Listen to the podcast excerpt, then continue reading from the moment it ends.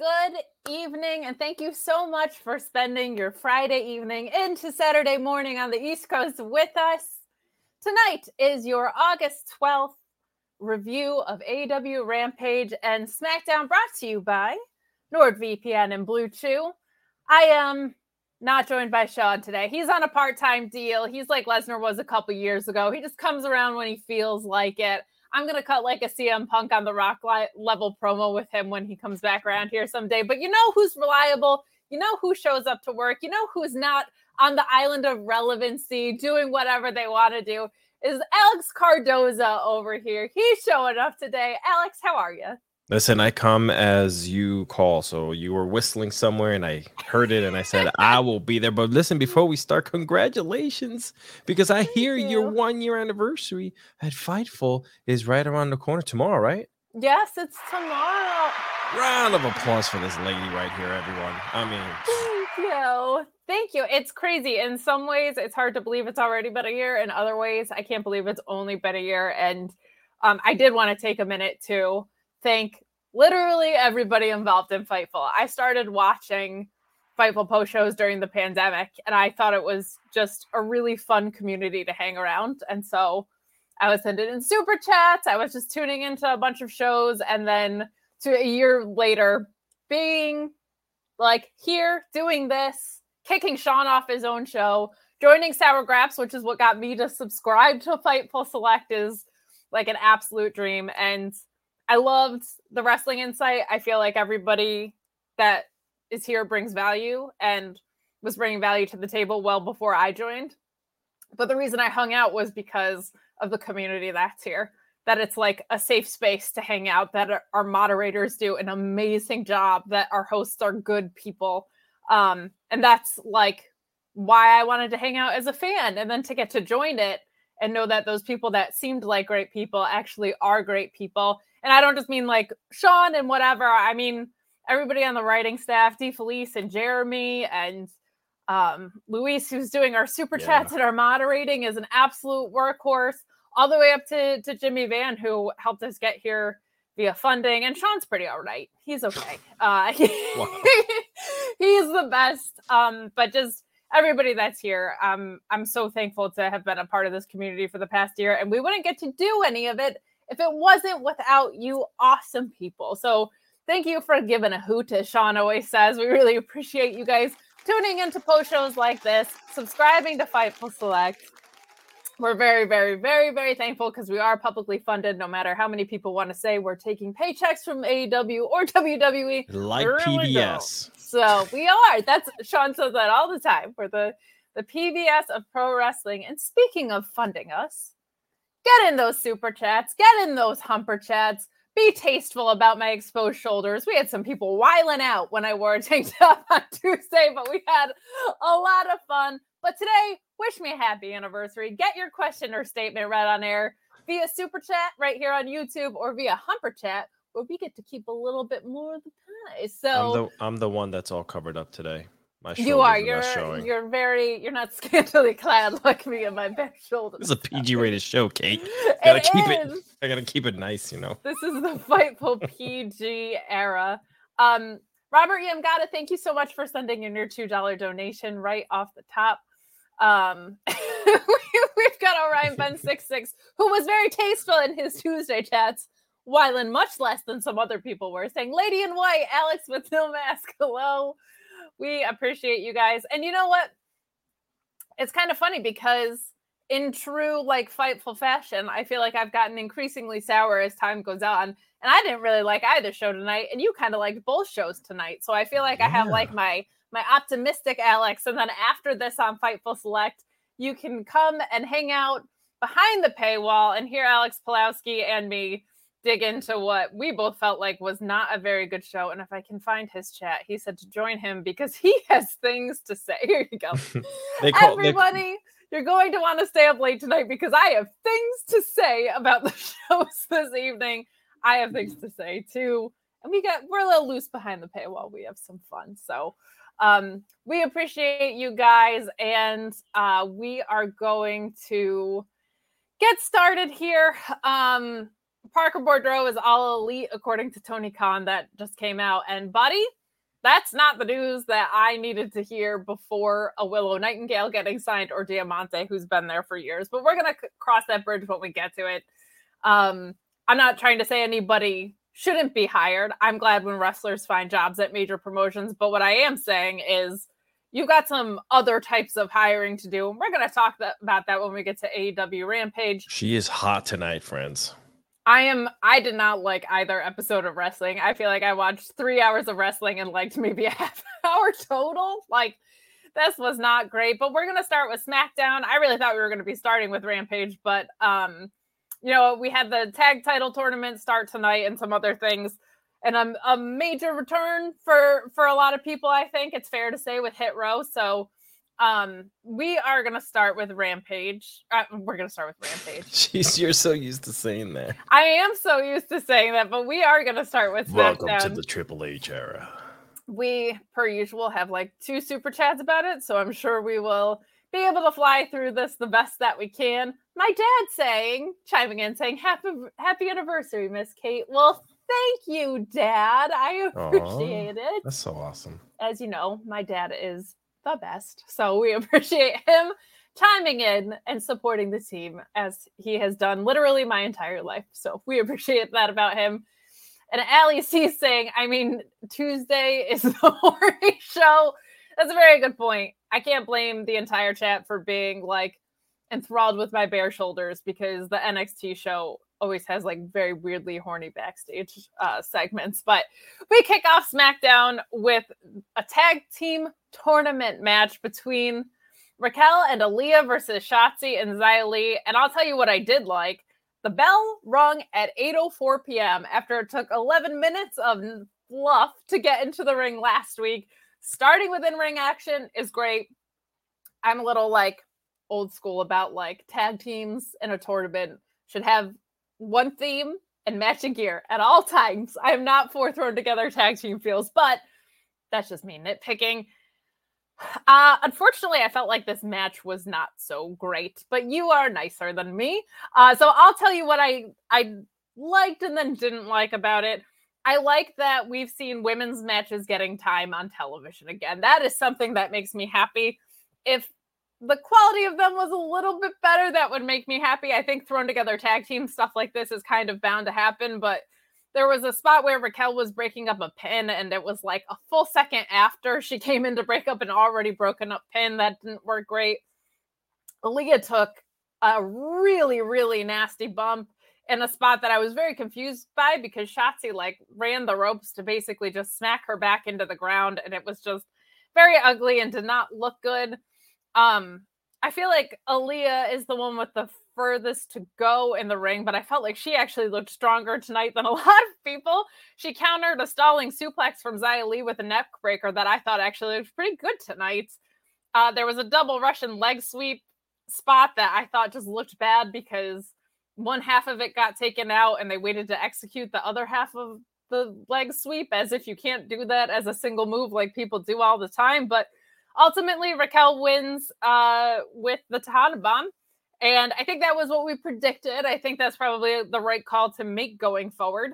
I also noticed that the hard cam was off center, and I just don't understand why Kevin Dunn has a job based on his backstage reputation and his inability to do his job correctly. But I don't know how many more times I can say that.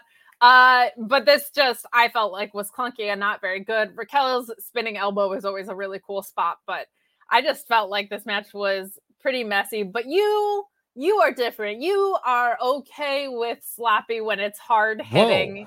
And yes.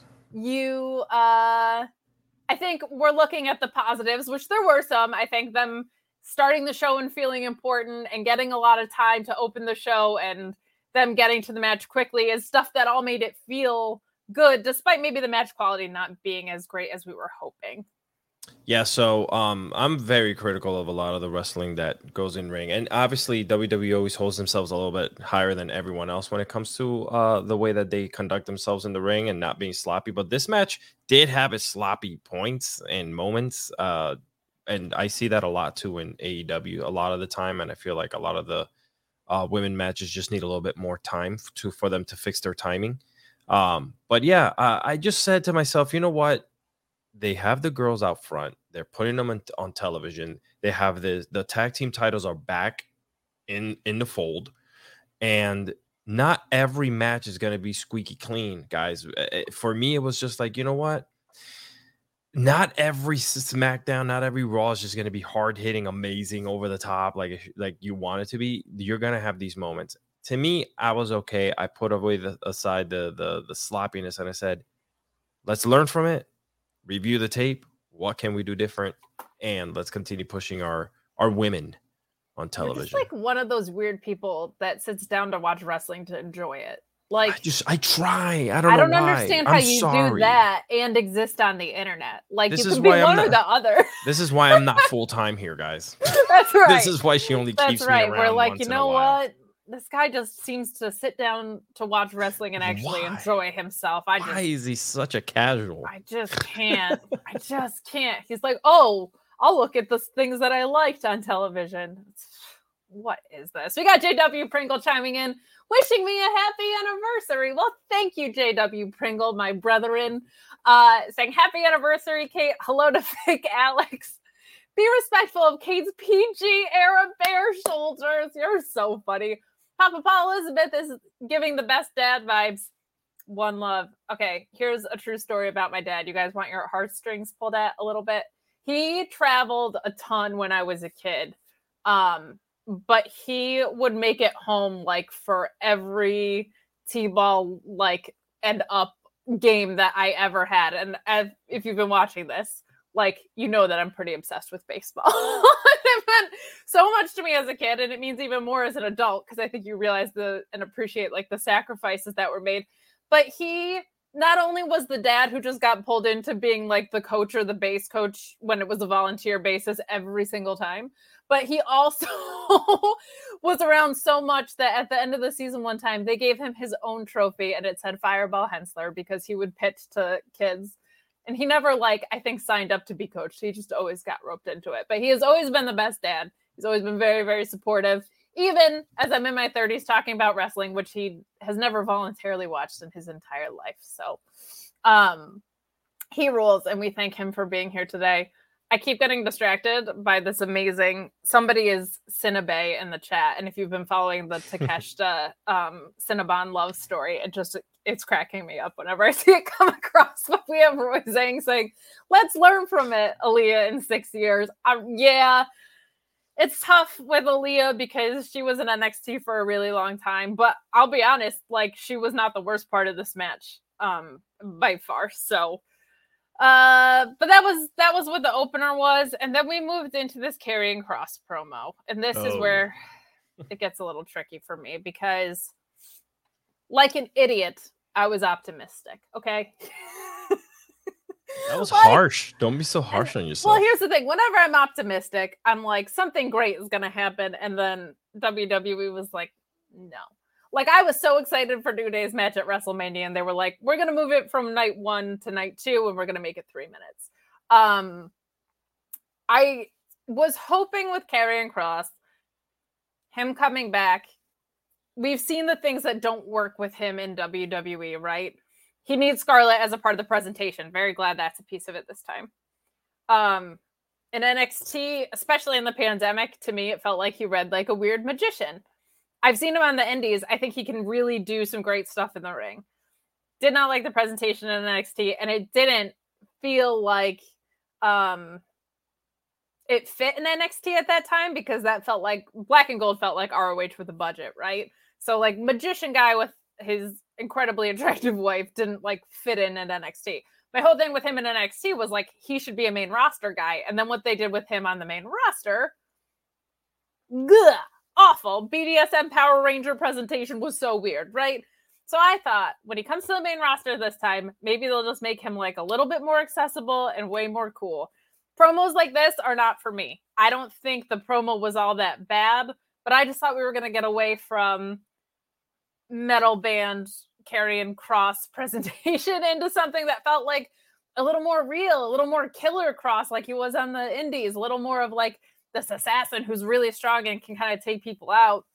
And I did appreciate this promo for at least acknowledging like where he's been and what he's here to do, right? Like that part did translate. I just I like promos where it feels like people are talking like human beings, and he definitely was like in WWE cadence. Like I just didn't like it. Like I I like my CM Punks and my Eddie Kingstons, and I like Edge that sounds like a person and not House of Black Edge. Like I I um I I just this isn't my favorite presentation of Karrion Kross, But the promo itself was what it was conveying, I think was the right thing to convey. I'm just not super into like this version. Do you think he's trying too hard? I think Triple H is trying too hard. Yeah, like, you don't think I, yeah. I've seen Karrion Kross do really cool stuff on the indies. I saw him in GCW doing really cool stuff. He's worked Wrestle Pro a few times.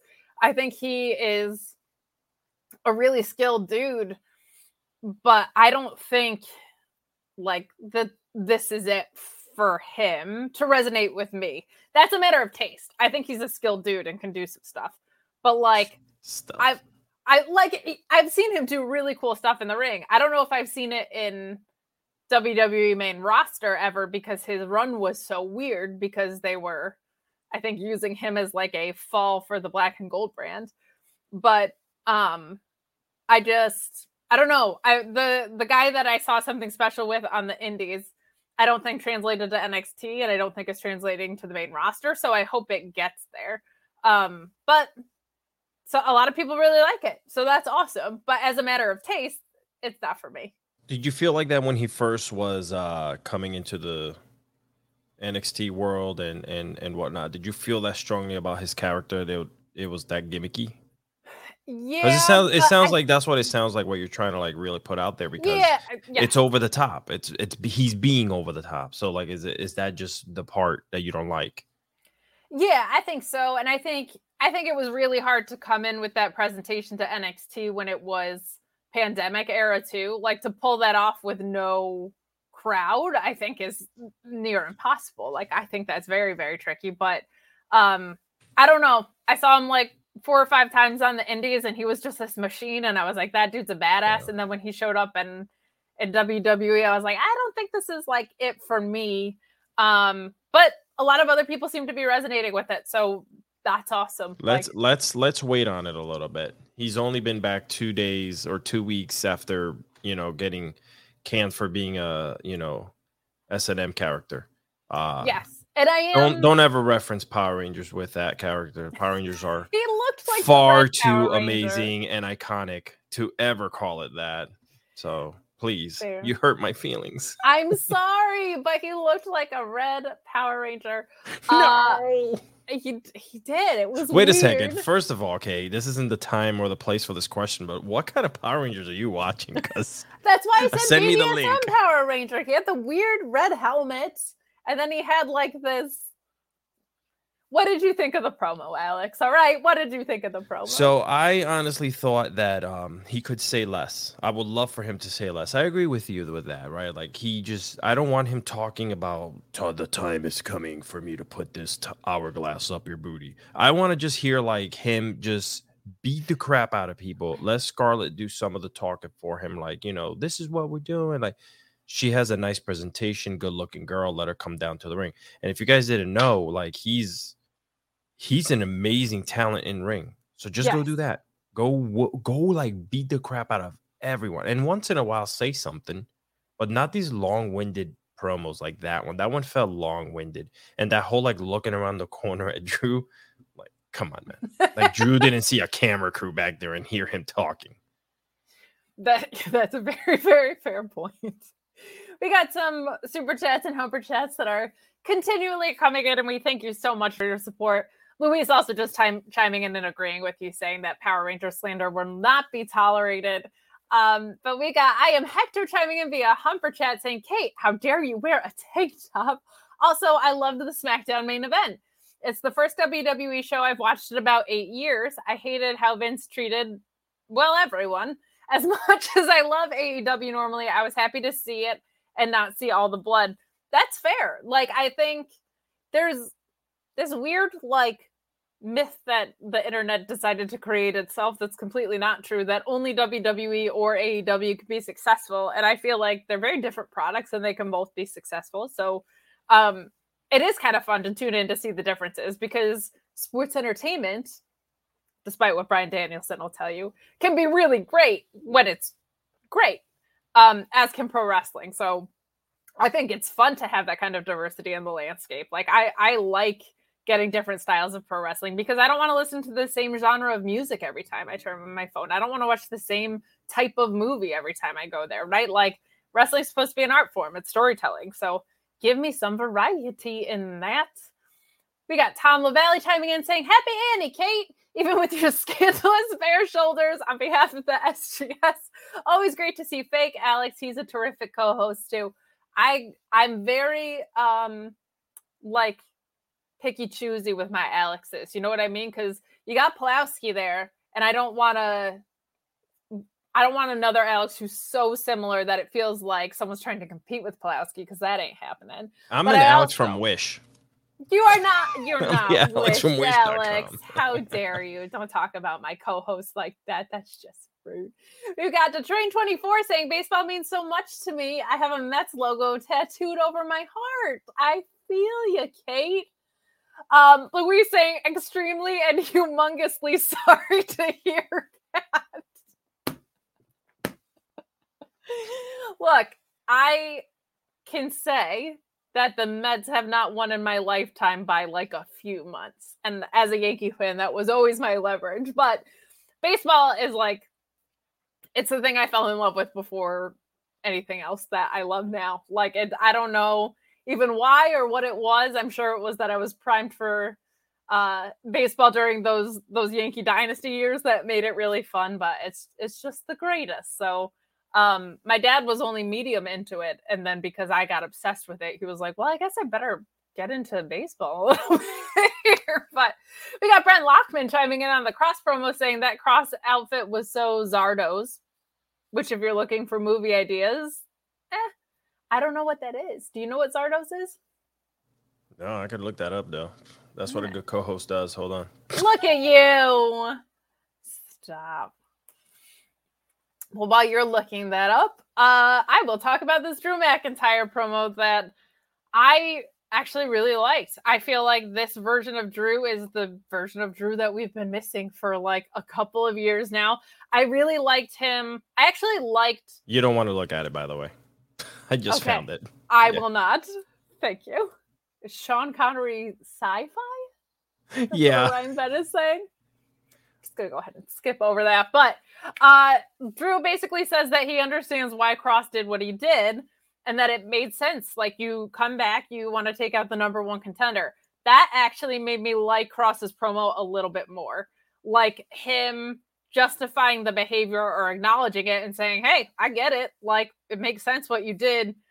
Kind of made me had more of an appreciation for it. But he does say he's going to send Kross uh, to be knocked out to the cemetery, or um, I'm sorry, knocked out to the hospital because we say hospital again in that local medical facility, or to the graveyard, which I really really liked. Like, um, it's cool when a baby face isn't an idiot, right? So he's acknowledging that he understands where the heel is coming. From. Everyone knows therapy is great for solving problems, but getting therapy has its own problems too, like finding the right therapist, fitting into their schedule, and of course, the cost.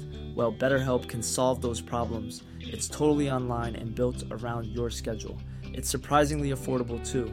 Connect with a credentialed therapist by phone, video, or online chat, all from the comfort of your home. Visit betterhelp.com to learn more and save 10% on your first month. That's BetterHelp, H E L P. This is the story of the one.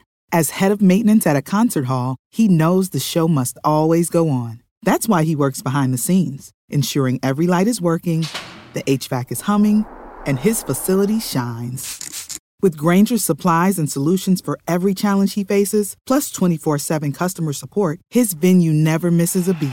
Call click grainger.com or just stop by. Grainger for the ones who get it done. From so I really, really liked that. And then he says, I'm going to beat your ass anyway, which Drew McIntyre should do. And then he called Roman out for being absent, said that the island of relevancy isn't a real place, but I have a feeling that's where Sean's been, so I'm not sure. Um, and then we get Scarlett coming out, a Titantron that says she is time and famine and war. And I feel like you can't be all of those things. I feel like you get to pick one mythical concept, but I guess she's the oracle or whatever. So maybe. But um I'll tell you what, she is not like an ugly person, I wouldn't say at all. I think she she looks great. Um yeah, like not super for me, but again like something that felt kind of long, but I think cuz it's her first true entrance. And actually now that I'm saying it out loud, we didn't even get her on the main roster. So this is actually like her. This is her debut. debut. Yeah, yeah, yeah, She was so, never. Okay. She was never up there. Yeah. By the way, shout out to Louise. Just, uh, if you guys see me laughing and no, uh, that's all I gotta say. That looks like okay. So Louise, Louise posted a picture in our super chat document. That's that's it. Of Zardoz, and a it looks like the Karrion Kross get up, and b it kind of looks like Peter Avalon 15 years from oh now in that. so that. that is that is why Alex is corpsing to my right. But um basically we see Scarlett provide the distraction and then the Usos come out and they beat up Drew. I think this segment mostly works. Um and as we're talking it through, realizing that it was like Scarlett's actual first main roster entrance, I have a little bit more forgiveness for it. So that's good. And it seems like certainly we're setting up for a triple threat or a battle for that number one contendership. But being as this is going to be at Clash at the Castle, I think it's pretty safe to assume Drew is going to be in that main event. So either Karrion Kross is going to get a spot in there, right? And we'll have a triple threat, or we will have a high profile match between Drew and Karrion Kross before that, which would be great. Um, what did you think of the way that this segment was orchestrated, and what did you think about Scarlett overall? Um, I think that she's a very good looking lady. Um, yeah. she's going to be using her assets to the fullest. um, if I say so myself, and uh, she is, uh, she's a good pairing. Like she's not just, I, I, I don't want to say this the wrong way, but she was just not Lana with Rusev you know yes um yeah. she is so much more involved and so much more um psychologically um involved in the storylines with with him as opposed yeah. to what Lana and Rusev were doing which was just crap um so yeah oh I liked it but it felt um le- it had less dimension less layers yes, like I right, felt right, right. I actually really liked what she did but I think that um like I liked like I think she did what she did really well. It's drastically different and has less depth than this. I guess I guess it's just because I seen um Scarlett and him for uh, for years, just like you in the Indies, and then come to NXT, and that pairing was so much like it was always a serious matter, as opposed to like she wants to go and have an affair with Bobby Lashley and do this and do that, right? So all of those that turned me off immediately to anything that they were doing as a couple, the marriage and everything was just a lot of joking around as yeah. opposed to what Scarlett and and and Kross have been doing, which is a lot of psychological warfare, the timing, the the you're on the clock. That's really cool stuff. Um, but yeah, so she came out. I I loved it. I really thought Kross was gonna come out uh, from behind again, but I love the swerve of having um the Usos come and attack Drew.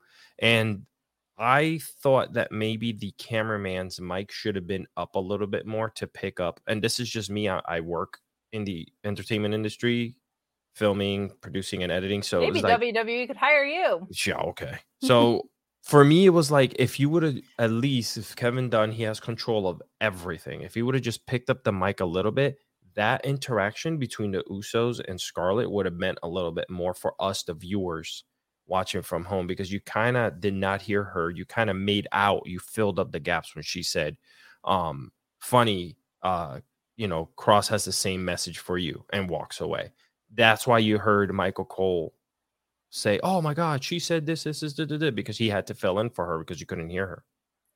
Yeah, I think commentary has been noticeably better, and I think this is why I was a little more harsh on this episode tonight. Was I don't have any shininess now around things like the show is better paced, The show um makes more sense logically with how it's structured. Nobody's waited around for entrances because those were things that are so obvious and should have been happening for literally years. Um, I think like that has already worn off for me because that should be the expectation and now is the expectation. While I still appreciate those things watching a show, I'm like, well, yeah, duh, of course you will do that. I do also want to point out because it's being pointed out in the chat and it deserves to be pointed out for people who aren't familiar with Scarlett. She is an in-ring competitor herself. She's a pretty good wrestler. She was wrestling on Impact. Like she has in-ring ability too. So I'm hoping that's something we get to see down the line. But she definitely has a really strong presence, which I think is really important and good. And from what you were saying about Lana, I agree with you. What I think of Lana and Rusev, I think back to Bulgarian Brute with her right. top. And I loved yeah. that version of Lana. I thought she was a riot. And I thought because he was so like serious has a heart attack in the ring, like it was a really nice offset of each other. Yeah, early um, early Rusev Lana was pretty dope. The tank yeah. and all that. That presentation was pretty cool. Coming out of NXT was pretty good, right? It was just once Vince got his hands on that mess, you know. And and I've been since the whole Vince debacle, I've kind of been I kind of took a wiper and went and said, let me give this a fresh new take because yes. I've been here with you, Kate on a Friday night where we went over SmackDown in about five minutes, and we yeah. were talking about Rampage, a one-hour show with three matches and four segments, and that we talked more about then that we did about a two-hour wrestling event. Yeah, I mean that's that's the other thing I think of why I'm like eh, on it was I feel like we did see improvement, and I'm like this kind of actually feels like um more of a this feels like a strong Vince show as opposed to what I know Triple H is capable of. Leonza, Leonza, Leonza Duncan saying, I thought the show was actually good. I'm glad. Like, I want people to enjoy wrestling. I prefer it when people enjoy wrestling. It just wasn't my favorite episode. Um, You're a tough but. critic, and you sh- and you you deserve to be because you've been putting up a crap. I've only when you invited me over. Ah, there you go. When you invited me over to the show, I started watching SmackDown. well, Other than that, I was not. So there I was like go. in that rut with you after watching it. And again, like the shininess wore off quickly for me. Things I did appreciate about this episode wasn't rematch city, right? Like that's all great stuff. But again, these are things that should be standards that I am kind of like, you know, yeah, of course we're doing that. You don't get credit for that for like I call this WWE 2.0. So, well, don't do that because, buddy, NXT 2.0 is not great. Yeah, you better love my negativity, Ellie. Come on.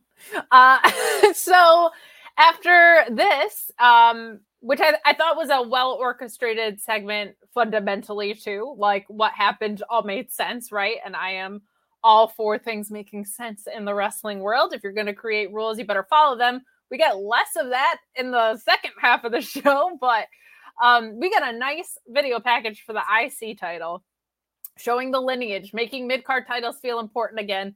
Yes, this is the stuff we've been asking for. I know I just said like the fundamentals are pretty basic and we should come to expect them, but it's really nice for them to be making statements like this with video packages, like we saw for the US title on Raw, that says, hey, we're going to start treating this with respect moving forward in this era because, as we know, they were just means to an end and they weren't defended on pay per views. And it's kind of like, well, if you don't have a strong mid card title, you don't really have a strong mid card because you sacrifice the whole roster at behest of the main title picture, right? So um, I really liked this video package. The only thing I didn't like was I really liked the look of the old intercontinental title belts. And I was like, oh, I wish I wish we got that aesthetic over this one a little bit more, but Loved the video package. How are you feeling about the IC title video? You like package? the white one? Is that what you're trying to say? The yeah, white one, yeah, the yeah. original uh, Shawn Michaels white title that you know Cody, Cody brought, brought, that back. title in. You know that, right? So yes, you know um, now that he's Fingers back crossed. in the good graces of of the world.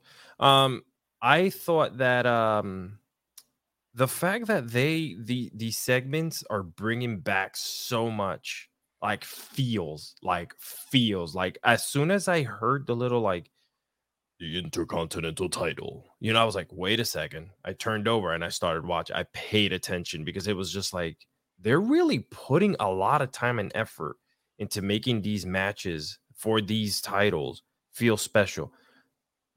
Granted, we don't have a world champion right now.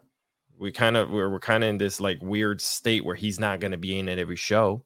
So we have to push these titles. Oh, hold on. Hi, Sean. Great to see you. What is this bull? At least send in enough super chats to cover the pay for these jobbers. It's true. Sean did bump my hosting pay. So please get in those super chats. Please get in those humper chats. Please leave a thumbs up on this video or Sean is gonna he's gonna ground me. I'm gonna get grounded and it's gonna be so sad. Uh but we would appreciate if you guys want to talk about anything in particular. But I'm asking for you guys to send in super chats and humper chats, and also telling you I didn't like very much on either show tonight, so I don't know what to tell you. But uh, if you guys uh, disagree with her, send in those humper chats and super chats, and let her know how much you disagree. And if you agree, just kind of let us know as well. You know? Yeah, I'm sure I'll find a way to bring up Smart Mark, and we'll we'll get those chats through the roof. But Henry T. Casey chiming in saying, "Happy anniversary in the game, Kate." Well, thank you so much. Um, Luis also pointed out Sean's chat with the header. Ah, shit, Sean's here, which I just always appreciate about that. But uh, Matthew Plus, my arch nemesis, saying Katie shows skin and Sean bumps her pay. I got a pay bump before my Tuesday night reveal that I had shoulders. I guess nobody knew I had shoulders before that, but I appreciate you. Uh, Jake Salazar saying, Hey, Sean, how about you stop getting worked by wrestlers and jobbing out to them? It's true. Um, Sean Sean basically just like gets a rumor and runs with it. He doesn't at all consider if he's being worked, and he definitely doesn't verify sources. So just kidding. Only the most reliable and best breaking news in the business on FightfulSelect.com. So we appreciate you guys. Continue to get those super chats in. Continue to get those humper chats in. Roy Zhang watching some to- says watch some Tokyo Joshi on Wrestle Universe. We do not promote that stuff here. Um, moving along, we've got Sami Zayn shenanigans coming in. Orion Ben saying Sami Zayn, Sami Zayn Appreciation Society stand up. Um, yeah, Sami Zayn is just a national treasure. I think we know that. Um, we see Sami just continuing his relationship with the Usos and continuing to see it get fragmented. Um, Sami apologized to the Usos, uh, and we see Drew come in and beat their asses. So uh, that's essentially what happens backstage. Um, Sami's apologizing for last week. And uh, as this fragmented relationship continues, which we'll discover more later, uh, Drew just comes in and, and continues to destroy them not a ton to say here except that Sami Zayn continues to be a national treasure and we love it. Yeah, other than seeing him on TV, right? I'm kind of trying to figure out what's the payoff, but I'll I'll I'll run with it. I want it so bad to be the only person that's there for Sami when he realizes that he's being used is Kevin Owens and they dethrone the Usos and they have the tag run because they both deserve to have titles, damn it. But I don't know. Kevin Owens promo on Raw makes me think that maybe there's something even bigger in store for him, which I I do too. Would not mind. Matthew Plus saying, "Show some skin, fake Alex, and I'll send a super chat." Guys, Sean made it very clear: if you're gonna harass us, you have to send in money to do it. So that's what's up. But we move along to the Viking Raiders and the New Day some things I liked, some things I didn't like. One, this was supposed to be a match and it wasn't. Two, the Viking Raiders come out and they get jumped by the New Day with kendo sticks. This I liked because it was baby faces now looking like idiots. I really like it when baby faces look smart. They know the Viking Raiders are bigger than them and stronger than them and keep beating them up every week. I really liked that um, they came at them with a weapon, surprised them, and tried to beat their asses. Now, doesn't turn out so well because Ivar delivers a splash off the barricade. Pretty nasty. Um, they are new. They are vicious. They're the new vicious Viking Raiders. So I guess this feud is continuing. I don't need a ton of it. Like I don't I don't need this to continue because I feel like it was kind of lost from the beginning a little bit, but I appreciate what I saw in front of me at least because what was in front of me made sense, and the New Day didn't look super weak in the process. They looked like they were smart and they looked kind of strong. They still got their asses kicked, which makes sense, I guess. But um, what did you think of this little segment? Yeah, yeah. You know, we've been complaining about rematches and people getting beat up for the last couple months, you know, like over and over, like the same crap over and over again. Um, yeah, it's cool that they they're progressing their violence towards these big two dudes that eat turkey legs and whatnot, you know, like so, but give me I'm I'm all about the payoff, right? I'm all about the finish. Tell me where this is going. What are they going to do? Is just another match where maybe they beat the crap out of each other with all kinds of weapons and they were like, you know, a Viking match? I don't know. I hope that it's not something gimmicky, dear god, but um yeah, it's time to move on. Let's let's figure something out here. Plus, you know, these two guys they deserve to be in some prominent storylines especially now with the new regime on on board. I think that they deserve to be, you know, less gimmicky dancing and just have that viciousness towards another group and not the Usos because that's over with too. Yeah, I agree. Well, we've done something awesome, in my opinion, which is we've turned the thirst from being about my shoulders to being about you. Matthew Skin Matthew Plus wants you to show more skin. Tom Valley saying Alex shows skin equals keep talking and take my money. I love you guys. You're so much fun. Um, can't take get, my shirt off, guys. PG. We it is. It's true. We don't want to be too sexy for YouTube. That would be ridiculous. But we did get a chat related to the programming, which is wild, from Ryan Lambert saying, First time watching SmackDown since the first month on Fox, apart from the main event, it wasn't a good show. I'll give WWE a chance in a few more years. Well, Ryan, we'll see you around the bend. Um, yeah, I I was in the same boat, but I also have optimism because we are seeing some marked improvements. I feel like Raw's gotten much better. So I'm hoping that makes its way over to SmackDown and things like the IC title package being good. Not having rematches is good. I just want to see more progress progress with Anik. By the way, Alex what is happening? Yeah he figured out the blow off to the Viking Raiders. there it is. A Scandinavian. the blow off to a stupid three week segment where they just beat the hell out of each other with turkey drumsticks. Like, come on, guys. A reminder Alex will be live on Fightful Select, being closer to me and angrier than positive Alex over here. Um, Roy Zhang saying, chill your inner porn accountant, Alex. If you're not watching the Tuesday night show. That's an inside joke over there. So I need to watch it. I apologize, guys. I I God, wish I could tell you about my you? schedule, but that's for another day. We're muting you. We're moving along. but we'll unmute you when you go watch the Tuesday show, Alex.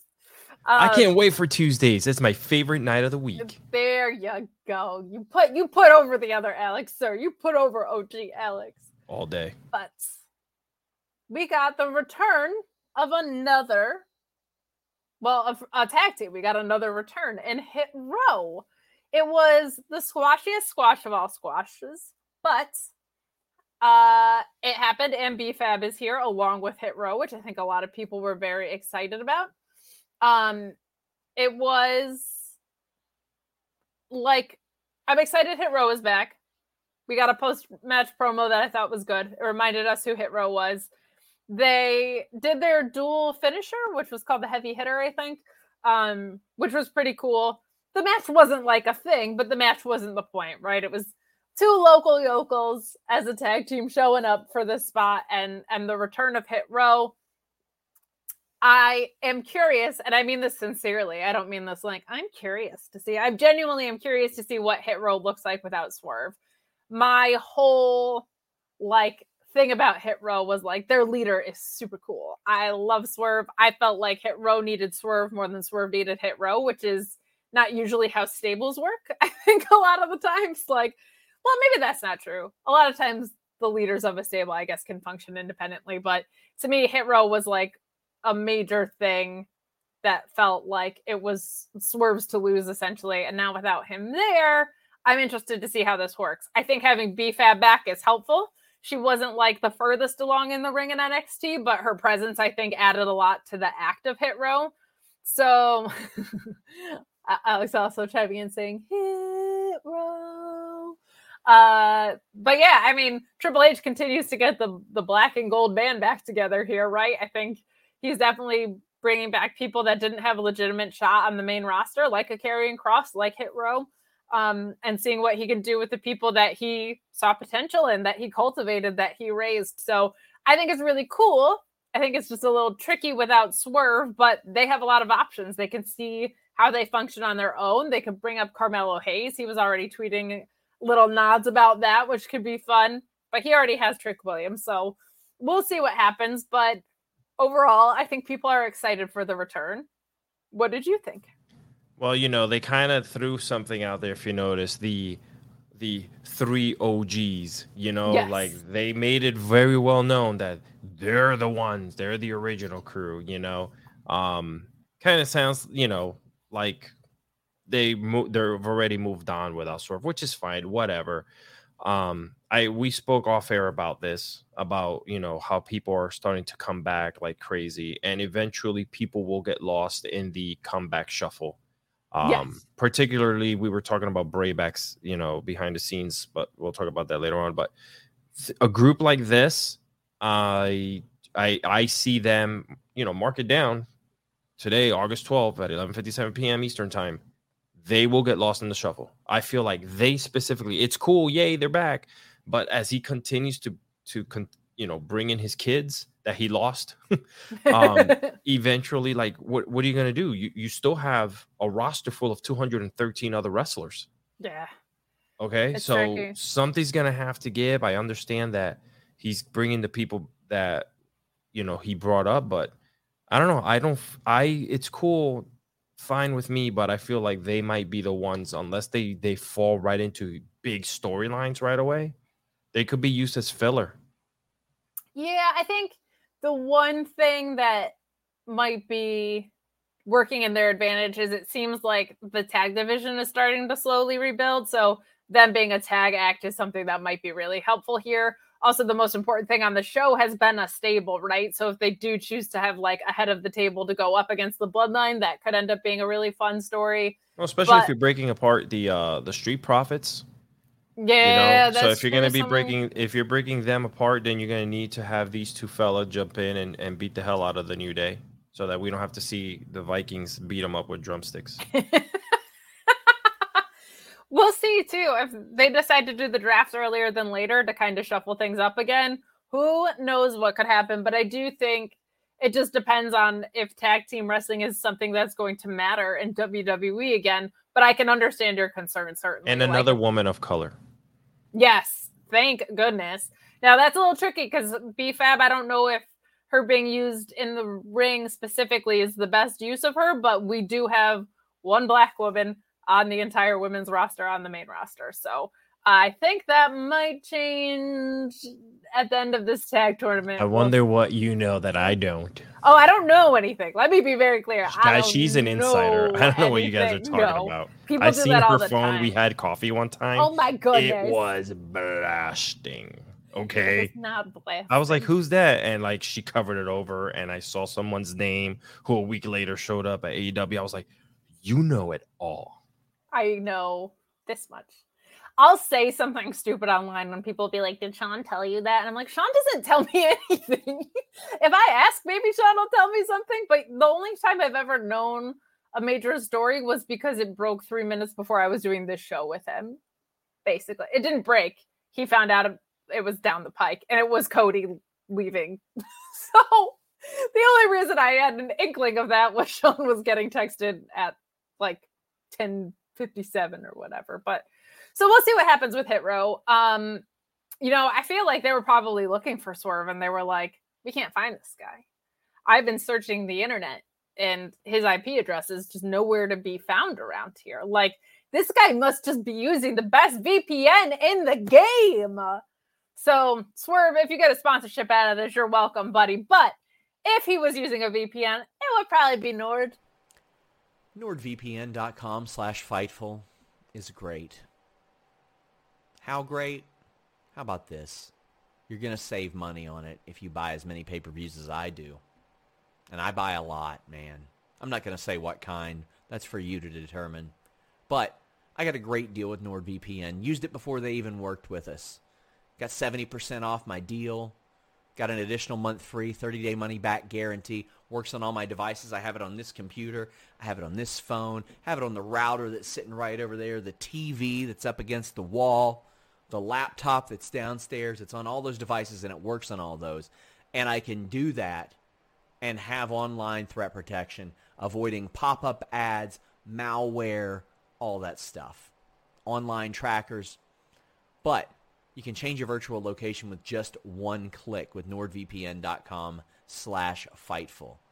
Subscribe to services overseas or get those pay-per-views at the international rate. Check it out, nordvpn.com slash Fightful. So there you go. If you've been searching for Swerve, you can't find him because he's probably using NordVPN. We got Brent Lockman chiming in saying, crying into my Cinnabon about Takeshita heading back, but what a freaking rung we had. I was going to save that for AEW, but it pops me right away. So I thought I would read it. Takeshita and Cinnabon is my favorite story in wrestling, right up there with Ricky Starks and Hobbs. It's the best. But um, he'll be back. He'll be back. We got some more super chats and humper chats coming in. Thank you guys so much for your support. We appreciate you. Joey Bag of Donuts saying, Yo, listen, Kate is the best and I like beer. Can't believe it's been one year. Oh, I'm to stop my pathetic pretend rapping. Alex is cool with her. her. Her and he hangs. Kate gets all her power from her bangs. Sorry, there was a typo in there, but I appreciate your Max Caster rap, Joey Bag of Donuts. He and I are going to be in a long football season, guys. It's going to be really, really, really long, really long for Steelers fans. Drew Nicholas chiming in saying, "Okay, money for you, and you don't have to show skin for it because I love you guys." Thank you, Drew chiming in via Humper Chat with a like very sizable donation. We love Drew. Drew is one of the kindest, most wonderful people out there on the internet. So He's the best. We love him. Um, Smiley Girl 814. Hi, Dawn, chiming in saying, Happy that I can donate here, and there's no way Alex can yell By the way, can I just say happy birthday? Can I, can I get a happy birthday in the chat for Dawn? it's her birthday, birthday, so huge birthday. Happy birthday, Dawn. Thank you for always supporting me in every everything that I do. And I'm super happy that you're here on at Fightful. She's part of Fightful Select as well. So yeah, I'm I'm bringing in people. Bringing we love Dawn. That's awesome. Um, JW Pringle asking, is it just me or was the crowd a little lackluster during the hit row post match promo? Um, it's very possible. I think what's tricky is like with these ones that never got a fair shot, I think that um people might not necessarily know who Hit Row is because they were on the main roster for like a hot dog. I was gonna say a hot dog and a handshake. Not that stereotypical wrestling phrase. For a cup of coffee, that stereotypical wrestling phrase is what I was going for. But um happy birthday, Dawn. Uh, I think that might have been part of it. Is like some people probably just literally didn't know who Hit Row was. And then there were times where the audio just I felt like felt weird. To your point earlier, like the audio wasn't really picking up. Like maybe mics weren't as high or hot as they normally are. So Trevor L is in the chat and he said that he was there and it wasn't that bad. So um, it might have just been like a little bit funky in how it read on TV. But we move along to what I thought is one of the most creatively tone deaf segments I've ever seen in my life. And um, it's unfortunate because I actually thought this was a better version of Ronda Rousey than we've seen. She shows up. She was suspended, of course, for beating the ass of a referee after what happened with her and Liv, where Ronda actually did win the match. Um, she seems to be leaning heel or at least way more of like a badass face than she was, which I appreciate. I actually really liked a lot of the things that she had to say. She dumps out a bunch of money to pay her fine on the table where the contract signing between Liv and Shayna Baszler is about to happen. And I thought all of that was great.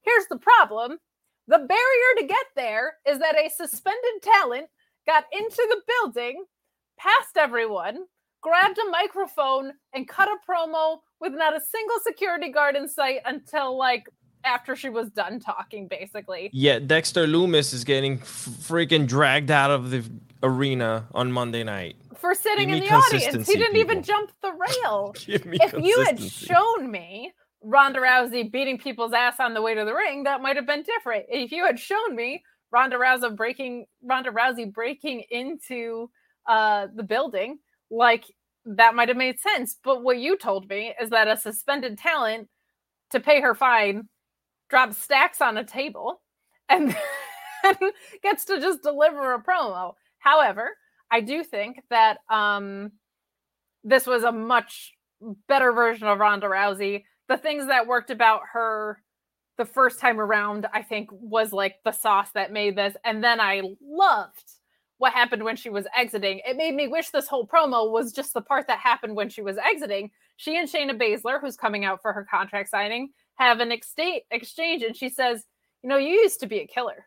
After Shayna says, uh, "What are you doing? You do things right around here, and you get rewarded."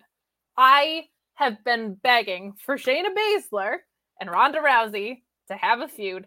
The story is right there. It makes so much sense. I think in ring it would be so great. It would be something we haven't really seen in a really long time, maybe ever. Um, and I loved their interaction because there was sincerity there and everything made sense. I just, and I thought the promo was not that bad, but everything to get there made absolutely no wrestling sense. And that bummed me out. What did you think of Ronda Rousey's performance in this? And then what did you think about the context that it was wrapped in? Yeah, I agree with you. Like, you know, it was kind of weird just seeing her jump into the ring and and do her whole spiel. I do see that whole Shayna Baszler thing going down between them, and I do see that uh, the Vince McMahon Ronda Rousey, yeah, he was trying to say that she was a badass and all this stuff, but she was toned down. She was very much toned down with the stupid jokes she was making and whatever with Natty or against Natty. But the Triple H version of what we're about to see with Ronda is going to be the badass Ronda. And the only way that you're going to get to a Shayna and Ronda match is by Ronda having to be a mean son of a bitch and yeah. going after Shayna. And this is going to be a, a fight of all fights because they have to prove it. They're both UFC fighters. This cannot just be a slapstick match, right? This has to be like bare knuckle. So it's going to be cool if they go that way if they go that way. So hopefully they planted the seed there with them too, like when when you just said there when she was leaving the uh the arena. Yeah, I think that could be so much fun. I don't know if Ronda comes back to cost Shayna her match with Liv. I really want it to be Shayna for the the title, and I I hate to do that because I feel like everybody's waited for so long for Liv to get to this point, but I just I'm just like a big Shayna stand. Like I love Shayna. I think her NXT run was so impressive and so incredible, and Triple H knows exactly how to make her a star. And I hope she gets that opportunity, whether it's she is because Liv, Liv is that or, yeah, Liv like, is that yeah middle ahead. person. No, no, yeah, Liv is that like middle person. So I agree with you. Yeah, I just think it could. I feel like Shayna could do a lot of really great things for the division. Not that Liv can't, but that I think right now is just where my preferences lie. Uh, Rick Sanchez said, "Can you voice your opinion in here without getting banned?" Yeah, just don't be an asshole in the process. So, if our mods have a problem with you, that's probably on you because they don't just ban people willy nilly. I'm the harshest moderator around here, to be honest. So I have bad things to say about a person that's called Mark Smart. So yeah.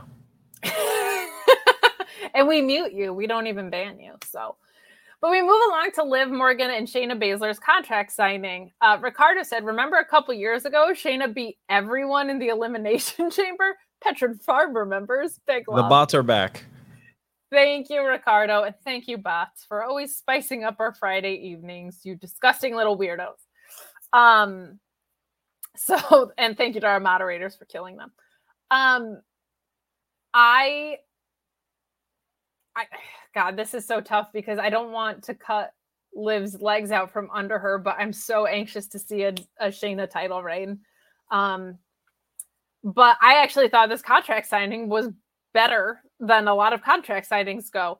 I said jokingly on Twitter, if I was a wrestler and I needed to sign a contract, I would simply have my lawyer fax it over. I'm not going to the middle of the ring and signing anything. They never end well. Um, but the promos here I thought were really, really good. I think we saw Shayna say that Liv is basically an easy target with that injured arm. And Liv calls Shayna a bootleg Ronda Rousey, which of course gets under her skin. And she says, Not only are you a bootleg Ronda Rousey, I beat Ronda Rousey twice, girl. So I really, really liked it. A couple of issues. There's still you tapped out chance from Liv because of the way that ending was booked, which was really, really bad. Um, but ultimately, this ends with Liv delivering a bulldog to Shayna through the table, which I thought looked good. Um, this is good. This is like an appropriate build out to a title match. Like I thought this segment worked really well, and I'm just so happy to see Shayna Baszler a getting TV time and b presenting herself the way that she wants to be presented. I think rather than this like overly produced version of one of like the coolest, rawest wrestlers in the game, right? Like it, it feels so much more organic. I thought her promo was really good here. Uh, what did you think of the contract signing segment itself? Yeah, I think it's good. I think it was really good. I think that what what's going to happen here is that you want to build, um, if you are building for a a Liv um, drop of the title, uh, you want to build live as much as you can uh, to be a viable champion so that when she does lose it, you felt that her title reign was actually worthy, that she did her job, and that she um, could potentially down the line go back and get that title match that she deserves again. If now that Triple H is back in charge, do we reinstate the 30 day clause? You know that you got 30 days to to have a title match again. But I think it'll be cool. You have to build her up so once she drops that belt, um, we think that she was worthy of it. She wasn't just a transitional champion, that she kept it for whatever long she needed for, and then boohoo, now we move it over to Shayna, for for instance.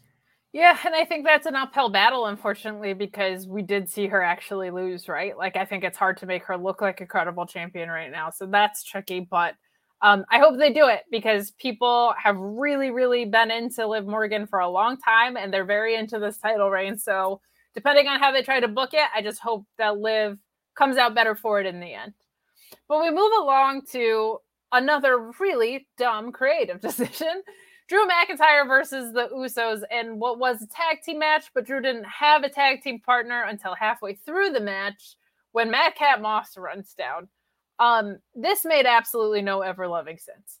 I don't understand why this wasn't just a tag match beforehand. You did multiple segments with Drew. You could have had him just go find a friend. He's threatening to beat everybody's asses anyway. I think it would have been really fun to have Drew and Sami Zayn versus the Usos. Maybe they didn't want to go there yet, but Sami could be like, he was kicking my ass all over the locker room. I didn't have a choice or something. Or give us 20 seconds of Drew McIntyre and Madcap Moss having an interaction and saying, I hate those guys. And just have this be a regular tag match from the beginning. The work rate in this match is very, very high. And again, as smart as Drew looked before, I feel like they made him look dumb here. You have like double champions, ultra mega double champs, um, taking on one dude. That's stupid. Find one friend. That's all it takes.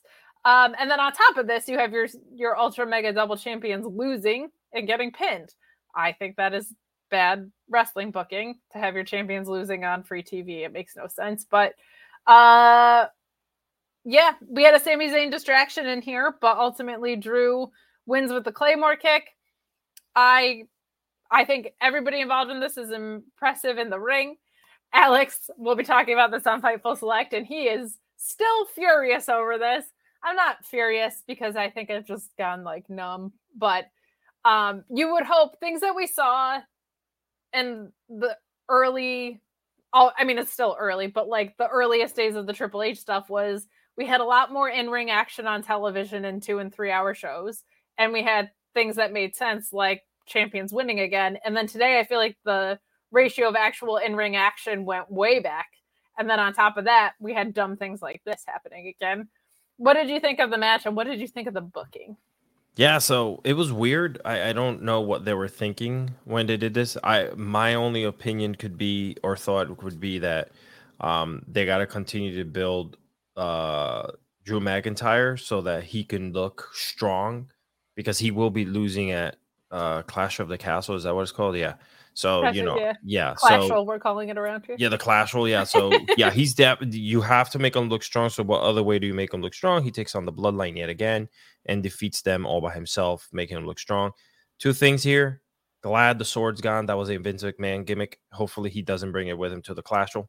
Um, and number two, I I hate Drew McIntyre so much because he's so boring to me.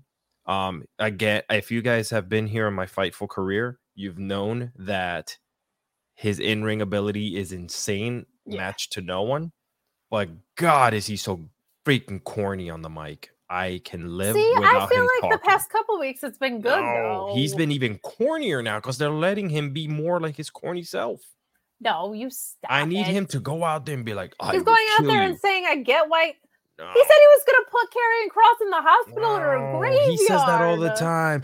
Oh, well, where are they? No, North doesn't. Carolina. How are you?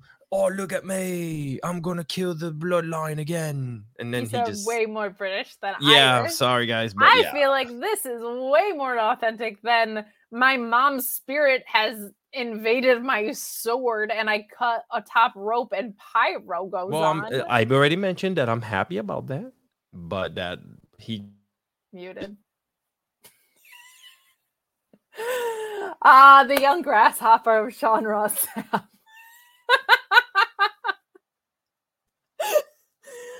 Oh, we have I'm just sour gonna pout Alex. the rest of the show. I was gonna say we have sour Alex and pouty Alex.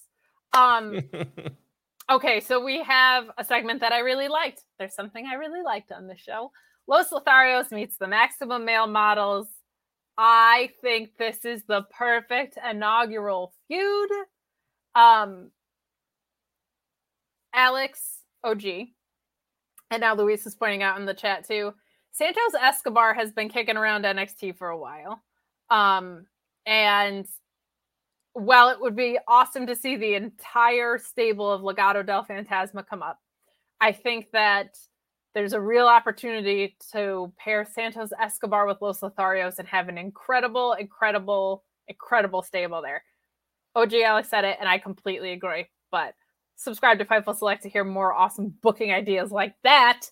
Um, and join us for Sour Graps, of course. But I think that's a really, really good call. And when you have like two guys and a figurehead and two guys and a figurehead, like that could be a really, really fun thing, especially because Max Dupree can wrestle and Santos Escobar is absolutely unbelievable. So I think that would be a really, really fun call. But I just think like the coolest, most handsome guys on the main roster and then Maximum Male Model sweeps in. That's like the perfect feud to kick this off. And we're seeing more development in the tag team division, which is something that I think is awesome. What did you think of this segment? Yeah. Um, well, you, one thing that you see is that I think uh, Max uh, will be returning back to his old self again, back in the ring and wrestling. I feel like that's where that's headed. Um, I, I, you know, I'm part of Fightful Select, so there's a lot of good stuff on there. If you guys are missing out, um, but yeah, but yeah, uh, uh, I, I never liked the gimmick with Massey and and and old dude. I, I I want them. I don't know. That didn't do it for me. Sorry.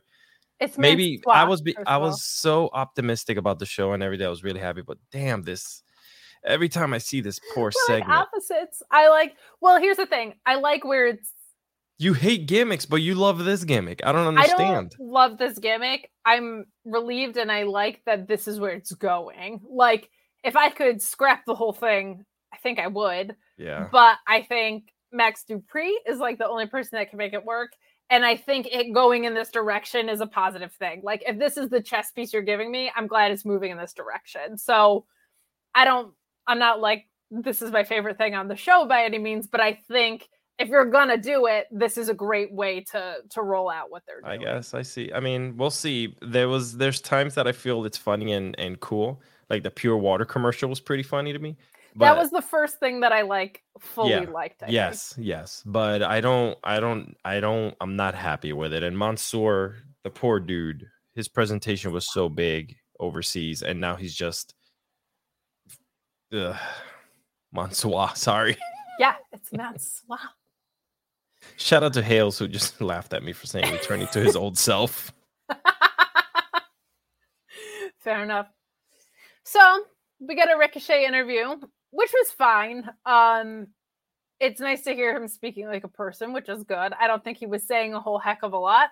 And then he gets beat down by Baron Corbin. So I think that's continuing. If you have anything you want to weigh in on, feel free to. No. Yeah, it was it was just kind of there. Like Why? But yeah, well, okay. Ricochet's on my TV. I'll take it, right? Yeah. Like I think that He he he got his he went down hard. he did go down hard. Yeah. He that could- that hard. that did not look like it was and I'm pretty sure Ricochet said lay it on me."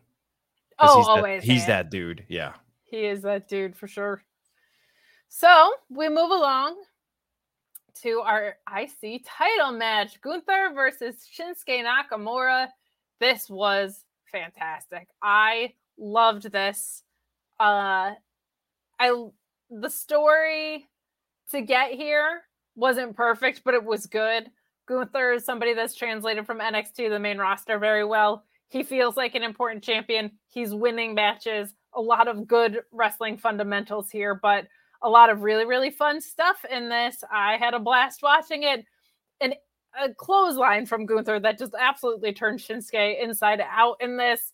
The fact that this guy can deliver a double drop kick, a double missile drop kick of all types of drop kicks, uh, at all, considering his size, much less as well as he does, is super impressive. There's a really fun knee to the face that almost sold me a ticket here with Shinsuke. Like, I obviously knew Gunther was going to win, but there was a moment there where, like, his knee to the head was like a really, really great spot and not something he normally goes home on. But I was like, is he going to sneak a win here? Because it's the Triple H era, man. Anything can happen. But I just thought that was super fun. Ultimately, you know, we see a lot of the usual stuff, then crazy hard hitting chops, all of that deliciousness, but ends up with a power bomb, putting Shinsuke away for the victory. Uh, this match was a whole bunch of fun. Another match that got a bunch of time, which was really refreshing to see. We saw that the IC title is going to feel important from that video package earlier in the night. I loved this. What did you think of this match? I think that Walter's overrated and corny. Just kid- just kid- So I'm kidding. No. That nerd who asked if you're allowed to have a title around, uh, an opinion around here without getting banned, I take it all back. Nope. No, I thought. Listen, that match was hard. That is old school Shin, Shinsuke, by the way. Yes, it was. That was old school Shinsuke. Number one. Uh, Gunther did that dr- drop kick to the back where it looked like Shinsuke's teeth came out of his head. All right, that was insane.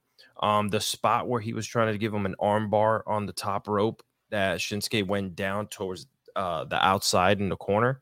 Um, that was insane. Uh, it looked like Shinsuke kind of was slipping a little bit. Gunther likes to sweat a lot, and uh, and um, Whether they he likes ma- to or not, he does. So yeah, they made it. They made it work. They didn't slip up.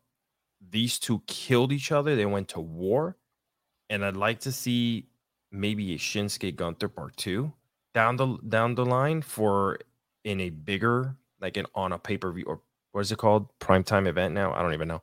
Um, premium live. yeah, event. premium live event see them on a on a big stage where they can perform and beat the living crap out of each other, you know, in that way. But I think Shinsuke's back, the real Shinsuke. Look, you got you. What was that? You, got sold me good, Alex. You, you sold people a ticket when you called him uh, when you called him corny. So, uh, I'm, I'm a yeah, 90s I- kid. Corny's a good word. oh, I like corny.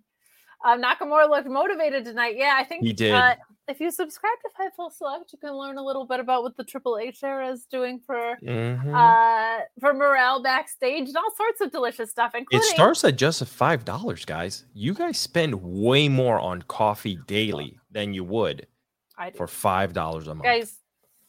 You can go on Twitter and you can read the fake versions of everything Sean puts out there, or you can spend five dollars a month. Okay, just get straight from the source, get the most detail, get the most breaking news. Uh, it's a great value, and when you're doing things like saving seventy percent on your VPN from NordVPN, like why wouldn't you? Like you have so much extra money now. Um, so I would just like I don't know, maybe subscribe to Fightful Select and be cool. We also, I should put this over. We have anniversary billing now too, which is really, really, really, really good. Um, there used to be a thing where it would charge you at the beginning of the month. So if you subscribed at the end of the month, like I don't know if CM Punk was coming Oh, back yeah. at the middle or end of a month, you would then get charged at the beginning of the month again, which was so not fun. Um, but now we have anniversary billing, so everything makes a little bit more sense there. It's actually helping us boost our numbers because there were people who were annoyed, like I subscribed and then I got charged again two days later. Mhm. Not anymore, ladies and gentlemen, but Five dollars. None Five of the corny. Five, eh, you get some. I'm, Cinco dólares, and you I'm- get Kate uh, and That's Alex. OG Alex, behind the best paywall you could ever find. Okay. There you go. And don't Do break the paywall. Don't screenshot stuff. But Oh, yeah, subscribe to. Fightful Select. Get in your super chats. Get into your humper chats as we flip into AEW Rampage. We appreciate you guys so much. Please leave a thumbs up on this video. You can also, I always forget about Twitch. You can go to twitch.tv backslash Fightful Gaming and send us your bits, baby. We will take your money anyway that you want to give it to us within legal limits. But Send me those big old biddies. that's it's 1226 guys Eastern, all right? This is now SmackDown AEW Rampage After Dark. It's officially my university. Yay! Been here a year. Also, feel free to join Alex on Sour Graps and myself. I'm sure I'll pop in over there. Um Jake Neal chiming in saying, pay five dollars or Alex calls you corny. oh, I love that so much. you guys rule. So we've got some more super chats about Takeshita. Um, Robert Yamgata saying, saying goodbye to my Japanese brother, uh, Takeshita, who will be going back to Japan. A Cinnabon salute to you, sir. It's so funny. Like, it's kind of like Kojima with his bread. Like, it's so much fun. Like, they just have these, like, relationships with their carbohydrate of choice, and you would never know it looking at them. But let's talk about Takeshita real quick. A wildly successful run in America. He's going back to Japan um, to, I think, either finish out his contract and or his appearances that he already had booked before he came here. But great match against Mox, an incredible match against Claudio at Battle of the Belts. Like we got to see this guy. I wasn't that familiar with him before he came over, but man, some really, really impressive work. Incredibly versatile, like a guy who throws a German suplex like that and can do like counter stuff with a Huracan Rana the way he can is unreal. So I think it was super, super, super, super impressive. What did you think of Takeshita's run while he was here? Ah man, I've to be completely and utterly honest, I had no idea who he was until he showed up on my television. I think a lot of Um, people didn't. Yeah. Like he is and you know i mean physical he is athletic as hell um and i hope that we see him you know around a lot more often after you know whatever he's doing because i i he's fresh you know we have a lot of names that have been running around the circuits Sure. in all these wrestling organizations but to see someone like that man i would 100% great freaking in-ring performer man Yeah, he has been an absolute just joy to watch. So, so, so, so skilled. And I love him like you love Cinnabon. That's all I'll say. But oh boy, Rampage was a real mixed mixed bag for me, Alex. I don't know what to tell you, but I loved the way it started off. It's kind of funny because SmackDown essentially started off with in-ring action, and today we opened with a promo on Rampage. Normally it's flipped around. So I actually thought this was a whole bunch of fun nice to hear Bryan Danielson back and talking to us. Um, this whole thing is a great example of like face and heel stuff not mattering that much. Like I feel like Blackpool Combat Club has been a mixed bag, and it's just basically who you're booked against. Um, but Danielson and Garcia, it's been very clear. I think Danielson coming back from injury was going to be playing face no matter who he was against because people are just so glad he's back. And Daniel Garcia has been a phenomenal opponent. But Danielson opens with a promo saying that he just will never willingly retire. He's going to have to be forced out of that ring, which uh, is kind of a true thing, right? We saw him fight like hell to come back from the injuries that he did have. I just really loved how sincere this all felt. Um, and then we got Daniel Kangol Hat Garcia, which is just my favorite look of his, coming down to the ring saying that Danielson is his hero and it hurts when he leaves and comes back so much essentially and that uh he's gonna hurt him for good because he can't handle what it does to his heart essentially so I really liked that. And then Danielson says he was been so impressed by Garcia and he doesn't understand why he's mired in all of this sports entertainment stable crap. He saw his Iron Man match, which was against Wheeler Yuta, I believe, uh, go 60 minutes in front of 250 people, and it was some of the best technical wrestling he's ever seen. So all of you that were whining about having to Google Manslaughter, you're gonna have to go back and Google that match. It was fantastic. Definitely worth checking out. Uh, I loved this opener because there was so many real points to it. And if this is the beginning of the Blackpool Combat Club poaching Daniel Garcia from the Jericho Appreciation Society, which in my head was kind of the the game plan all along, like Garcia being the odd man out there in the best way, I think has been really fun. And it turns out he's pretty hilarious at the sports entertainment stuff, right? Like we knew about his technical ability already. I don't know if everybody knew he had this sense of humor. So I actually think the Jericho Appreciation Society has been great for him. But let's get him to where he actually belongs in the Blackpool Combat Club under the tutelage of William Regal and Jon Moxley and Claudio and Danielson alongside Wheeler Yuta, his longtime rival. What did you think of this opening segment? Yeah, I loved it. I, I think that um, the Daniel Danielson is is I think he sees the potential um, with him, and I think they're gonna take him to the moon. Um, Garcia is insanely, insanely good in the ring. He is great on the friggin' mic. He yeah. is uh, very easy to listen to. Um, even though he does have an accent, a lot of the time things might get lost, but he is so good at delivering. Um, I think that Danielson's going to take this kid under his wing, man. And this is how you build stars, ladies and gentlemen, because you know we can't 100%. recycle. And I, I think he knows uh, he being Tony Khan knows that he has all these veterans that he's putting into play and in places where they can elevate the talent that's already there, the younger guys. Absolutely. And I think Garcia going over Danielson and Danielson's comeback tells you exactly how much faith yes. they have in this young guy, but he does deliver on every front. Brett Lockman chiming in saying Garcia's internal monologue in that segment. Whee! Yeah, I can't imagine. It's you're in the ring with probably legitimately a hero of his, right? Like based on his age and how he is in the ring, Danielson was probably his guy in the same way that it really seems like CM Punk was probably MJF's guy, right? Like it's kind of fun when we see not the baton get handed off because these guys are still wrestling, but like I think a really um you can just see the like inspired connection between people. And I there's truth in his promo. There was truth yes. in his promo. A hundred percent. You can feel it. I loved it really fun opener. Like I thought that segment was great, and I only liked basically the next thing on the show and not much more.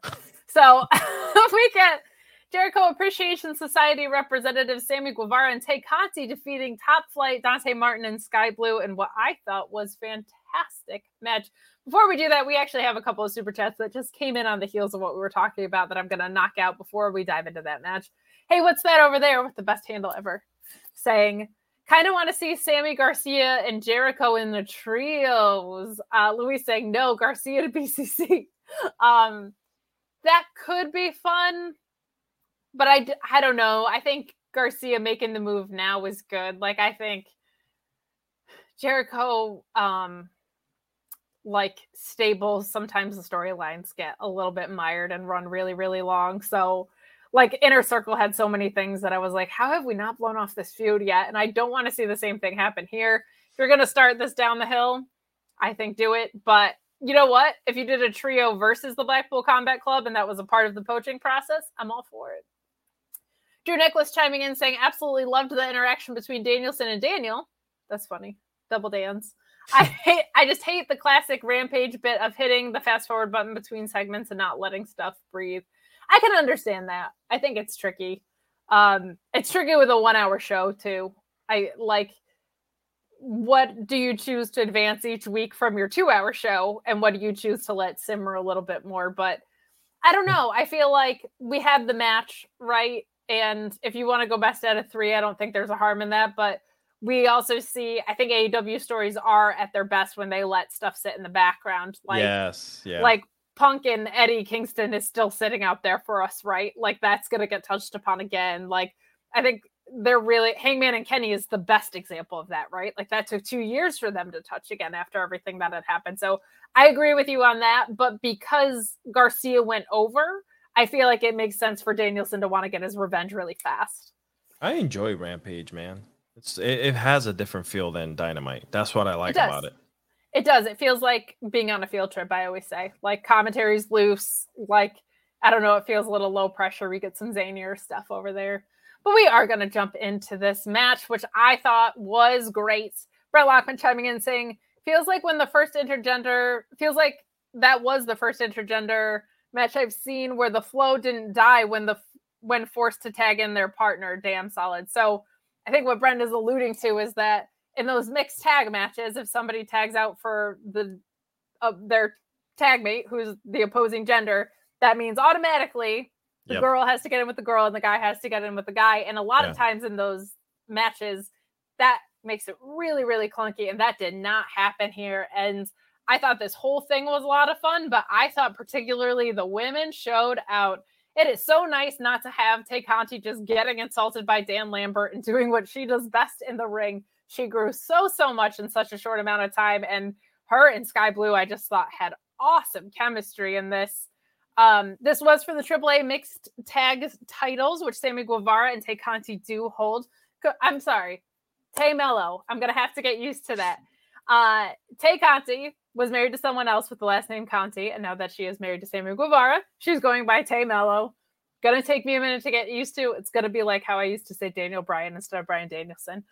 Gonna get used to it, but some really really fun spots in here. Um, Tay uh, uh, ultimately winning with the TKO. I want to say TKO because that's what it's a play off of for the win here. But I loved the head uh, shoulder fake from Dante in this. I thought that was a really fun psych out. I also loved commentary equating it to a pump fake by a quarterback. I just thought that was a nice piece of announcing from Excalibur in there. Skye had some really, really innovative offense in this. There was one point where she took uh, Tay out at the knees and then when Tay fell to the ground, she kind of just like kicked her in the head. But because Tay was already on the ground, she just kind of went like across the middle, which makes it look so much more vicious than when you're kicking up at someone. Um, so I I just really loved this. There was some fun, hard hitting slaps between the two of them, like from the William Regal school of slapping, which was really really fun.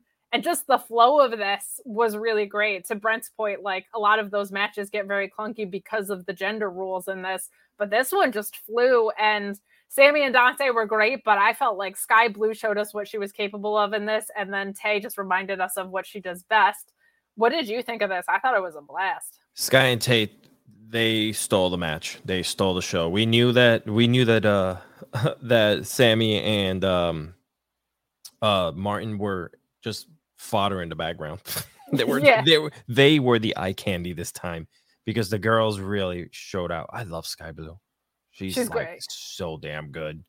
So she yeah. really is. She really is, and again, super young. And I think has like a a really long career ahead of her. Like she's very good already, and I think she's just going to continue to improve with the more reps she gets. It was nice to see her get some offense in and like a real match. I feel like she's been used mm-hmm. because she is young, um, in a lot of squashes and just like you know, not a ton of room to show what she's capable of. But this I felt like was great. There were so many fun spots in this. But we've got, hey, what's that over there saying? Since Eddie is facing Sammy at the pay per view, give me Samoa Joe versus Eddie for the ROH title at Grand Slam. I want it to be Eddie and Punk at Grand Slam, but I'm also to be there. so I'm biased, but I I want to see Eddie versus Samoa Joe at some point. Um, I really want Ricky Starks to be the next ROH TV title holder if he's not going to be a TNT title holder or have a shot at the big one. I just think Ricky with a, a TV title of some sort makes so much sense. But ROH also needs to get TV before we do too much with them. Luis also pointing out with this AAA mixed tag um, that the rules of a AAA mixed tag just means that everyone throws hands at everyone. I think they're a little bit looser about the intergender um, like action just in general it sounds like but uh, this is american television so it's a little bit stricter but it did not feel so sterile of like oh you tagged in a girl so i have to go tag in a girl. Like it definitely felt a little bit looser and we saw some some interactions that were intergender today even though it wasn't like full on. So that was really fun. I thought this match was great. And that was about all i liked on the show Good night, everybody. We will get into it, but I don't know, man.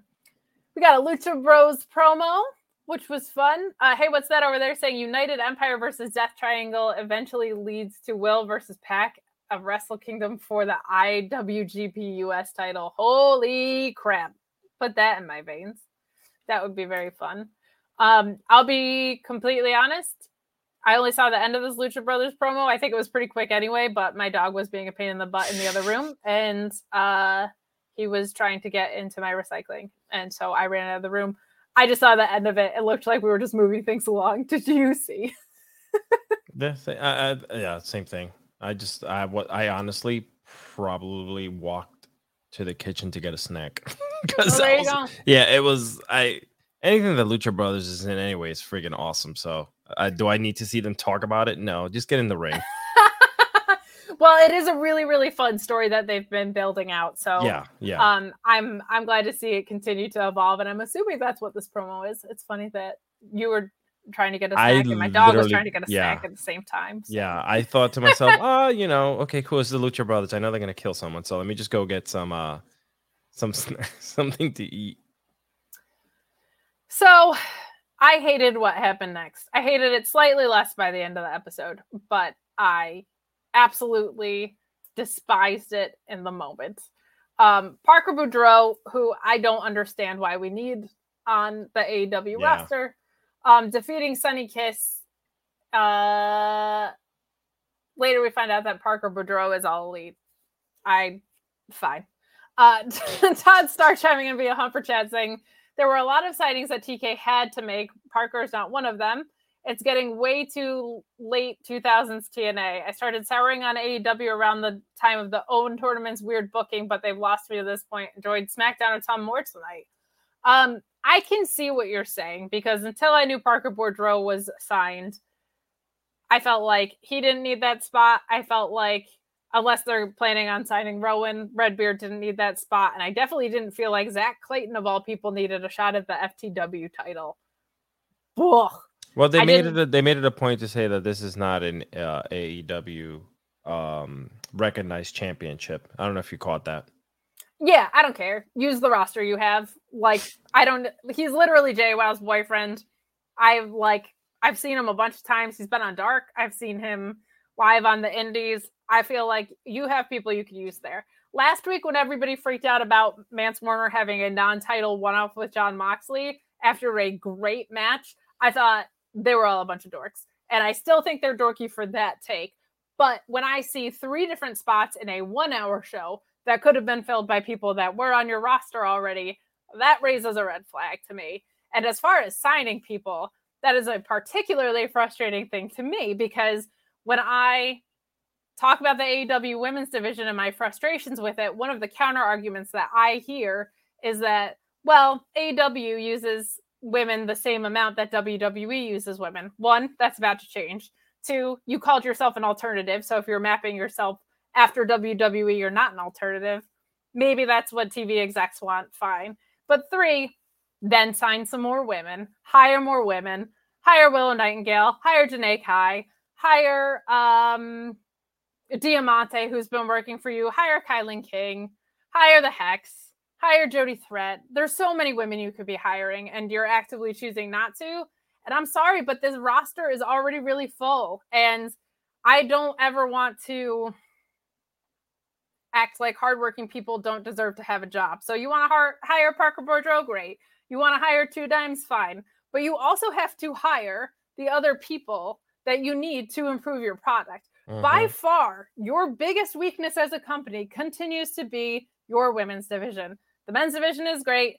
The tag division is great. There's already people struggling for TV time. I'm assuming ROH is going to alleviate some of that balloon. This is crap, though. Like, you need to do a better job of hiring women. If that's the argument I'm going to keep hearing, like, you want to hire? Fine. But you got to hire the other side that actually addresses the weakness that you have instead of bolstering something that people are already scrapping for TV time.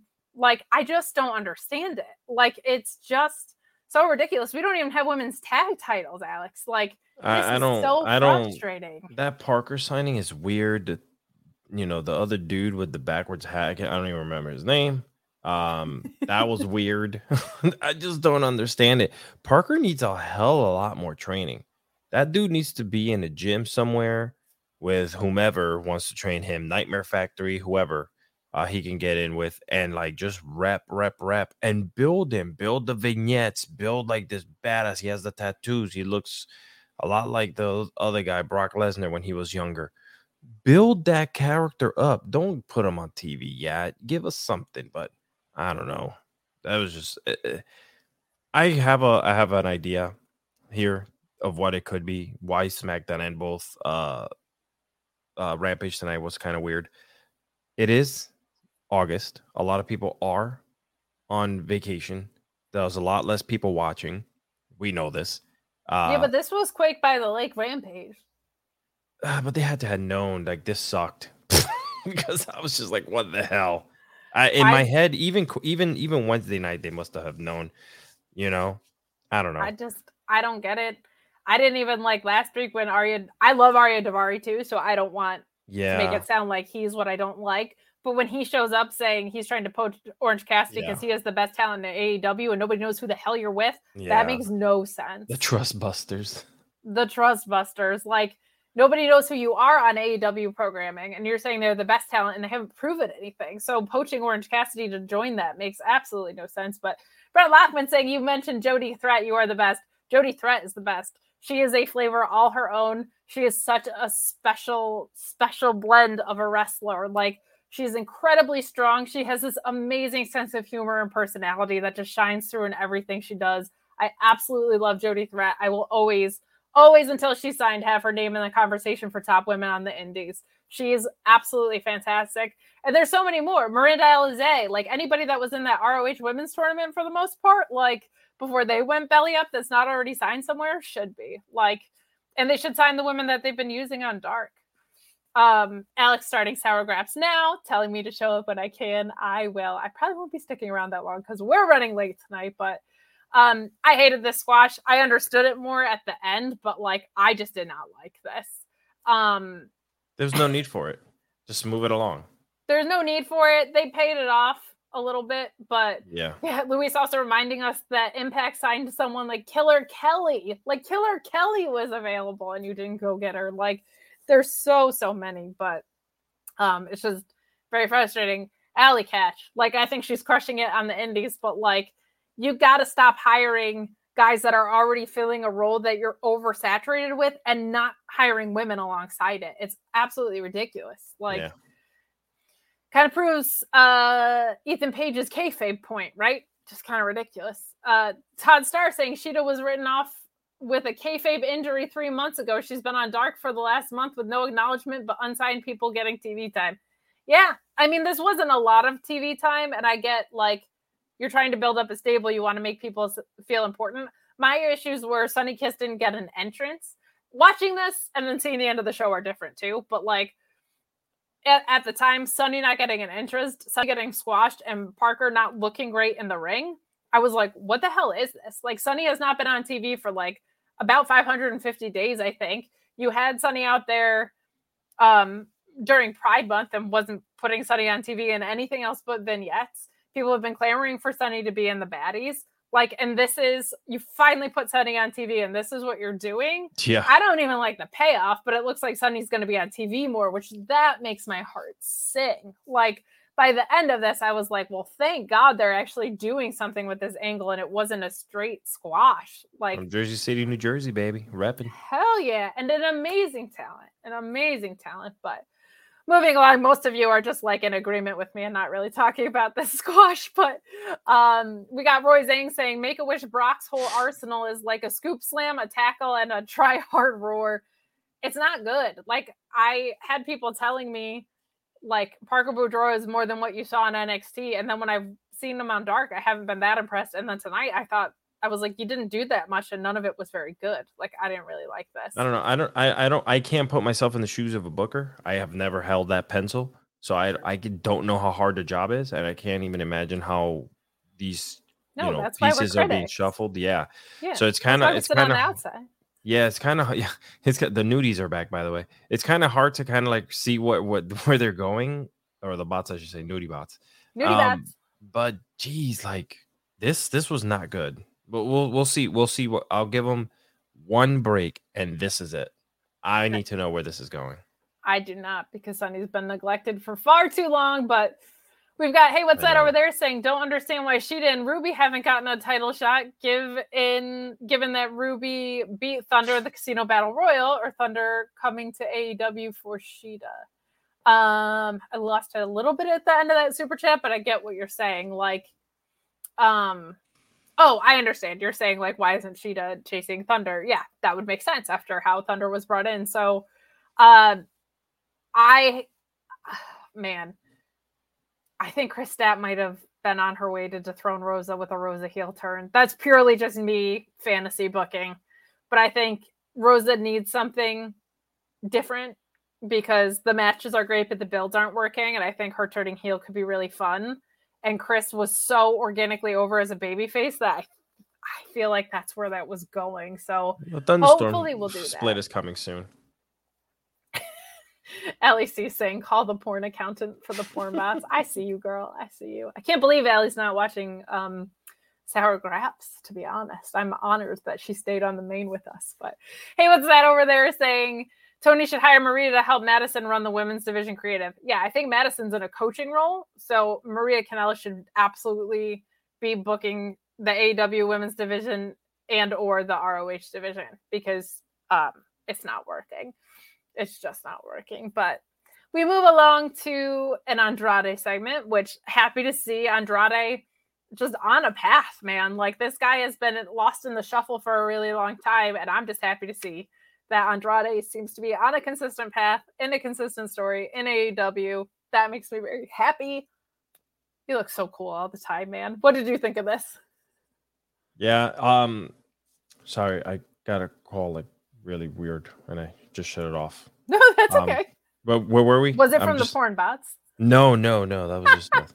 I'm like, what the hell? Why is this my brother calling me? And I'm trying to trying to figure it out. Sorry about that. Where were we at? Bring me back to Swerve promo. Andrade. Oh, Andrade. Oh God, Andrade's so misused. Um, that was a weird segment. Um, I I don't know what they what they're trying to where they're trying to get to with with that whole thing. Um, are they gonna break them up? Is that what what's happening right now, I don't think so. I think it's just like fun to. or is he just trying to prove him the the what do they call private party trying to prove themselves yet again? I think Uh, yeah, yeah, I think it's, yeah, yeah. it's more in that vein. I think Private Party is probably ripe for ROH when they get TV. So, Oh. um, Yeah, I guess so. Yeah, I don't really have much to say about that segment. It, it was just another one, like you mentioned. Like there was some dead spots in this show. Um, this one I was I am way more harsher about eh, Rampage than I was about SmackDown, which is weird. Usually it's the flip around, but yeah, no, I think it's it's easier to be more critical of something that's consistently been very good, where Yeah. something that has finally feels like it's turning a corner after being so bad. You're like you're just rooting for it to be watchable. So I get that for sure. yeah. Well, I'll see. I'll see where this goes. But um, even you know, I don't know if you saw this online, but even Andrade himself is kind of like weird, like doesn't know what's happening and where he fits in. Did you see that little like retweet thing that they were putting up online I uh, did? But I do also want to remind people that uh, Stokely Hathaway has open spots in his stable, and I think that could be very fun. I don't know if that's where that's going because La Facción Ingobernable seems to be something that is its own thing, like doesn't Mhm. necessarily need Stokely, but like Stokely seems to be picking off people that are underutilized, right? Which is a very fun angle for a manager. Um, and Andrade is certainly someone that people have been saying is underutilized. So I think that's very true. We'll see. And fun. We'll see. It's a possibility, but um, we move along to the Gun Club defeating Beardhausen. We love Stokely so much in this. Uh, we see I love Grandpa- his smile, his like little Oh, so wicked like sitting there, you know, yeah, devious look. Oh man, so good. So much fun. And of course, we get Grandpa Ass in this too, which just absolutely had me rolling on Wednesday calling Billy Gunn Grandpa Ass. But um, the Gun Club cheats to defeat Beardhausen. Uh, and we see, despite the victory, uh, Billy Gunn saying, This isn't what I taught you. Grandpa Ass is not happy. He says this is why he misses the acclaimed, which is crazy. But he says, I have another match lined up for you on Wednesday. Um, another complaint I have is we're having trouble getting talent on TV. I don't need the gun club on Friday and Wednesday nights. Like, sorry. But if it's gonna be against Lee Moriarty and Ethan Page, I'll take that because Stokely at the end of this is in the crowd and offers his business card again. Mhm. The ass boys blow him off. They follow Grandpa ass up the ramp. And I think Stokely might be saying, Hey, I did my best. I tried to help you. Now you're gonna get your ass kicked by Ethan Page and Lee Moriarty. Brent Lockman saying, hearing the cattle decapitation, Redbeard's theme on national TV made me far too happy. Crazy how good he's looked in his AEW appearances. He's not someone that like I need an AEW, but I get him over like a Parker Boudreaux in Oh, in yeah. my opinion. Like in in my opinion, I feel like he could be really fun, especially if the Dark Order like wins the trios titles, which I think might happen. I think we might get the Bucks and Kenny versus Hangman in the corner of the Dark Order. And that could be a really fun way to reward a stable that deserves it, that's been there from the beginning. Inside Um, Kate, by the way. What'd you say? Insider Kate. No, not at all. not at all. You're already see, you're fanning the flames, man. And I don't, I I really don't know anything until you guys do. I really don't. but uh, we move along to the swerve in our glory promo. Kind of weird that they were drinking out of the same drink, but they essentially say none of the ranked teams want to face them because they're too scared, which I thought was a really fun thing. Um, this like actually felt kind of off to me considering how good both of them normally are, but it was what it was. Um, but yeah, did you have any thoughts on the swerve in our glory promo? No, I hope that they they start um putting them on TV. Some good matches. I I don't know like wh- who who do you feel like would be a good uh team to go against them? Oh man. I mean, as we were just talking about Ethan Page and Lee Moriarty being Yeah. in the same stable, that could be very Like a pay, like a good match at All Out. Ooh, the acclaimed would be good. The acclaimed would be good, I We think, all for know that. I love them. you do love them, and I, love think like Bowens in the same ring as Swerve Strickland is something that I would really like. Um, one line from the promo, Luis pointing out, I don't know how much, I don't know much about numbers unless it was to count all this money. Um, but yeah, I think I'm excited that they have the tag titles. I'm f- excited to see them in an extended Me too. program. I Yes. I think the acclaim would be really fun. Um, and then we move along to Hook interview, which was a Hook interview. Um, I and then he gets interrupted by Zack Clayton, and I don't know what the hell Can I- doing. Can I can I point something out here? Of course you can. Tony Schiavone has a zero. If this was baseball, he's batting zero for three hundred right now because every single interview he has, every single interview he has, has been gotten cut off. Yeah, and he usually gets called an asshole. I said this. Tommaso Ciampa gave um like a digital media exclusive promo with Sarah Schreiber, and before he took the mic out of her hand, he goes, "May I?" And she goes, "Yeah," and hands him the mic, and he like cuts the rest of the promo into the camera, and I was like, "That's how you do it, like that." Ciampa, Poor- a gentleman. More people should behave like that. Treat Tony Schiavone with some respect. Yes, Um, I could not care less about Zack Clayton. I feel like the so FTW title is something that Ricky Starks made feel important. It felt so important transferring back to Hook. You have somebody with his like you could have Taz in the corner and you choose Zack Clayton. I'm sure it's going to be something to set up something else, but I just think it's a really lame move. I don't understand why. Like Griff Garrison, give it to him. You know what I mean? Like you have so many people on your own roster that aren't being utilized. Have them take a loss. Like, what are you doing? Like, I, I don't know why he's bringing in these outsiders. Like it just it made no sense. I when that when he came out, I was like, who the f- is this guy? Like really? Like come on, man. And he and talking is- about Jersey, get off my TV. I know you don't. He doesn't speak for all of us in Jersey. Oh okay? God, please, yeah, guys. Here's the thing: he is an indie wrestler, and he's not bad. But like, he wouldn't stand out to anyone if he wasn't JWoww's boyfriend. So like, I just you got a Yeah, whole the- roster of people and- right there. And I agree with you. There's a whole freaking roster full of great people that we can, you know, bring out. And Hook is an amazing talent. They'll show off on the ring. I don't know how this guy's gonna do, but whatever. I think he's gonna lose in like eight seconds. But I hope so. Give one of your own guys a payday. Louis pointing out that Zack Clayton is one in twelve in AEW, so why he's getting a title shot even for a fake title is beyond me. But we move along to Excalibur, the Rap God. um, Guns versus Blondes on House of the Dragon. Swerve and Our Glory versus Private Party on Rampage gets announced. Um, hey, what's that over there saying? Curious as to when Pillman Jr. snaps. Uh, Pillman Jr. is not like my favorite wrestler in the world, but I'll say this: him working heel at the Ric Flair's last match pay per view was the most interested I've been in him. He should not be a face. That guy is like meant to be a heel.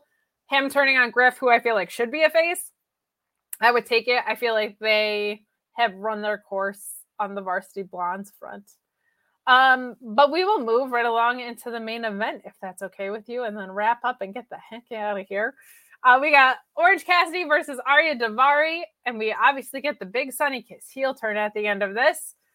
Again, I think Ariya Daivari is a great talent. I think his production work has been outstanding. I have absolutely no interest whatsoever in this stable at this point. Sunny Kiss changes everything in my world, all right? Give Sunny Kiss an action figure. Give Sunny Kiss the world, damn it. But Orange Cassidy and Ariya Daivari, they give their promo. I was laughing so hard when Orange Cassidy in this promo goes, Well, it looks like there's been enough talk. And Mark Henry goes, That's my life.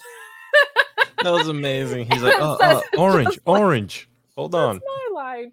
Um, I absolutely, absolutely adore that. Um, and then Mark Henry even kind of said it like Orange Cassidy, like all under his breath and stuff. I thought that was really fun. Some super chats and humper chats that came in about this. The Trustbusters should be renamed the Opportunity Cost. This took one sixth of the airtime for AEW this week. Yikes! Yeah, I just I don't have an interest in it. I thought this would be something that would work in ROH. I don't need this on my AEW television. Um, Tom LaValle saying we got Sunny Kiss on TV, but at what cost? No, it's okay. Ariya Daivari is going to be a huge asset for AEW behind the scenes, and at least the mixed tag wore matching outfits. It's true. That's very important to me. Also, did you catch that they changed Sammy's music to include Tay? Very nice. I did catch that actually. Um, I also there was a moment where they were doing like their weird makeout spot, and she like went to kiss him again, and he got caught off guard, and there was like this actual little sincere like cute thing that happened there, which I thought was really fun to see. I, I told you this behind the scenes that people were on their feet clapping or looking around trying to figure out what to do because like we hate these guys. Ah, the kissing and the love. Blah. And then but they were like halfway clapping for them. that, yeah, like with this like wink to it. Nobody like the guy that's making out with the hot girl is never a face. That's just like how wrestling works. But um She's all right. she's a babe. She's babe. I've But we better. get Kai chiming in saying they could have effing healed Sunny without the squash. That I agree with. Um, I didn't feel like the squash was necessary at all for this story, but who knows? Maybe we'll find out that that was the deal, right? If this person beat Sunny, then Sunny had to join their stable or whatever. Like there might be backstory. Also, the frustrating thing with that squash was there's been a story building on Dark, and they didn't acknowledge it at all. They didn't talk about the story that's been unfolding on Dark. They have to stop assuming people watch Dark because Yeah. while I understand YouTube is the most accessible platform in the world and they get millions of views, the thing that they get millions of views are are segments from the shows that they put on TV. Stu Grayson said in an interview he would change 15 minutes of TV for 200 dark matches any day of the week. It's just not the place where you need to get traction. So, um, we'll see here, man. I, uh, I'm if it gets Sunny Kiss on my TV, hell yeah, Sunny deserves to be on TV. Good. High profile people Yes. wanted to work with Sunny. Malachi Black said he wanted to work with Sunny in an interview. Get Sunny Kiss on my television. I just don't have any interest in the way that they've done it so far. Good for Sunny. We see a heel Sunny and uh, give him the mic. Let him rip. Yeah, hell yeah. I would love to see that. And this match was fun. Orange Cassidy is so great in the ring. Like, can do anything. I think it would be a really fun upset to let best friends win the trios tournament. It'd be a fun way to give Orange Cassidy gold because perpetually over, right? But Mhm. one of those guys who doesn't necessarily need it. Uh, I don't think they'll do it, but it would be fun. But a, a fun match nonetheless. Nice to see the, both of these guys in the ring. Honestly, Ariya Daivari is a great wrestler. I think this is really fun. Hey, what's that over there? Saying Stu should have been in this trios tournament. Stu walking out the door is one that when we see the roster bloat the way we do, and we call WWE out for talent hoarding, we have to do it in AEW because at some point we have to call that what this is, right? Yeah. If you're having talent and you're not using them, that's talent hoarding. Yeah. Different because they can go work the indies, right? A completely different scenario, but at the same time, you know, similar. Uh, but yeah, I don't know. I thought the this main event was really fun. Did you have any particular spots, or were you just No, I'm always tickled. to Sunny on TV? Yeah, I'm, I'm I'm I was tickled by the by the fact that he was gonna let him uh pin him uh via Kevin Nash finger poke of doom. Um yes, yeah, and he kept on rolling out of the ring. I mean, always finds ways to make the matches fun, but he they he is so damn good in the ring. Yes. Orange is. So and Really. Ari matched his intensity. So it was really good. Yeah. Well, Alex, sometimes getting tickled just isn't enough for people. Okay, Oh. sometimes you need a little more help than that to get excited about stuff. Sometimes someone forgets to read their ads until the end of the show, but we get them done. And if you need to get it in, like I had to get this ad in, BlueChew.com can help you. Hello. Is your penis limp? Would you like it to be erect? Fortunately, BlueChew.com and the code FIGHTFUL is going to help you out an awful lot. Maybe you're having trouble with that. Maybe you just want the confidence. Well, BlueChew.com and the code FIGHTFUL is right for you. Free. Your first order is free. You just pay $5 shipping. There, there are a few other steps you go through. You consult with the online physician. If approved, it's shipped straight to your door in a discreet package. But your first shipment is free with the code FIGHTFUL. It's got the same active ingredients as Viagra and Cialis, so you know they work, but they work on your schedule or whenever you're not ready and you want to be ready, whenever the mood arises. It's in a chewable form, very easy, very simple. Help yourselves out. Give yourself that confidence with BlueChew.com and the code FIGHTFUL.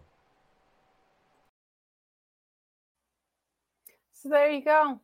Guys, getting your last call for super chats and humper chats.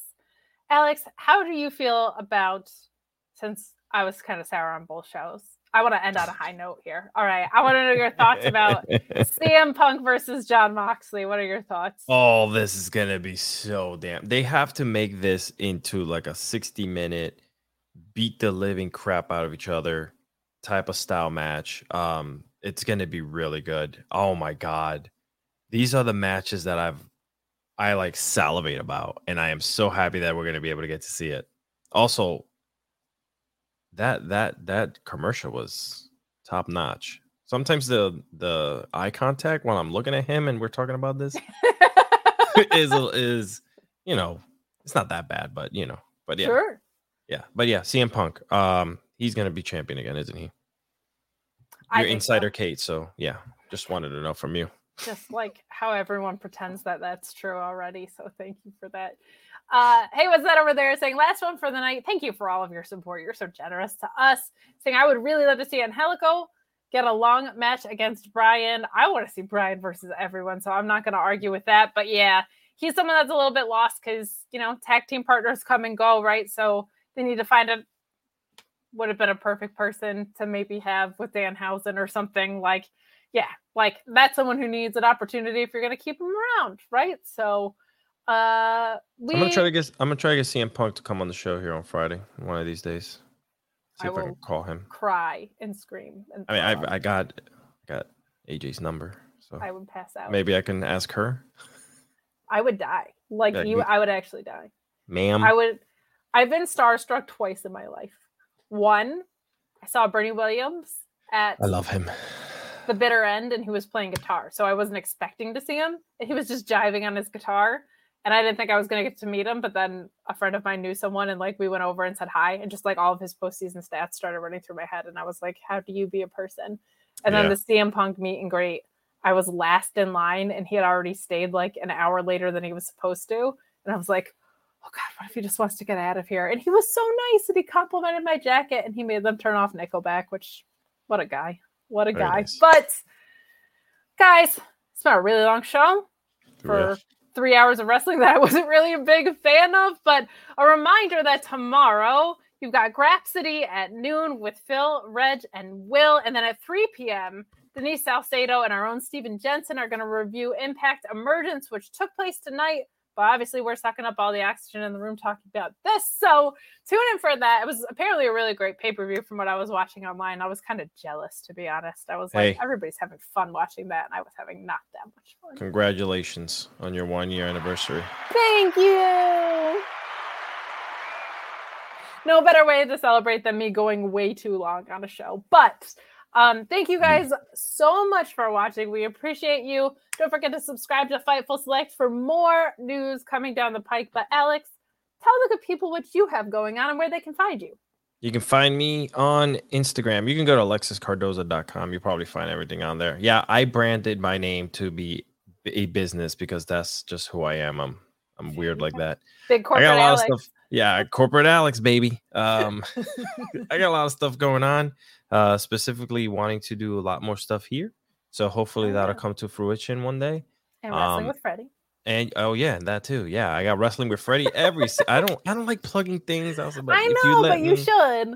um, um, yeah. If you guys know Freddie Prinze Jr., uh, he has a podcast every Wednesday. It goes live with his co-host Jeff Dye and myself, and we just uh we break the week down of wrestling. And this past week, if you haven't heard it, It was he tells the story about Karrion Kross calling him and asking him for his advice about returning back to WWE. I'll leave it at that because there's a lot to unpack in that final story that he gives you. So go check it out. Let me know what you think. Awesome. You can find me at Miss Kate Fabe on Twitter and TikTok and Kate's Degrams on Instagram. Find me right after this on Sour Graps if he's still going. We went really late tonight, but I'll pop in over there. Tuesdays on the AEW, on the AEW, on the NXT post show, Sour Graps, Weird Variety Hour, whatever the hell we're doing over there. Wednesdays at the Mark Order podcast, Fridays right here. We appreciate you guys so much. Have a wonderful and wrestling filled weekend. We'll see you soon. When you need mealtime inspiration, it's worth shopping Kroger, where you'll find over 30,000 mouthwatering choices that excite your inner foodie. And no matter what tasty choice you make, you'll enjoy our everyday low prices, plus extra ways to save, like digital coupons worth over $600 each week. You can also save up to $1 off per gallon at the pump with fuel points. More savings and more inspiring flavors make shopping Kroger worth it every time. Kroger, fresh for everyone. Fuel restrictions apply.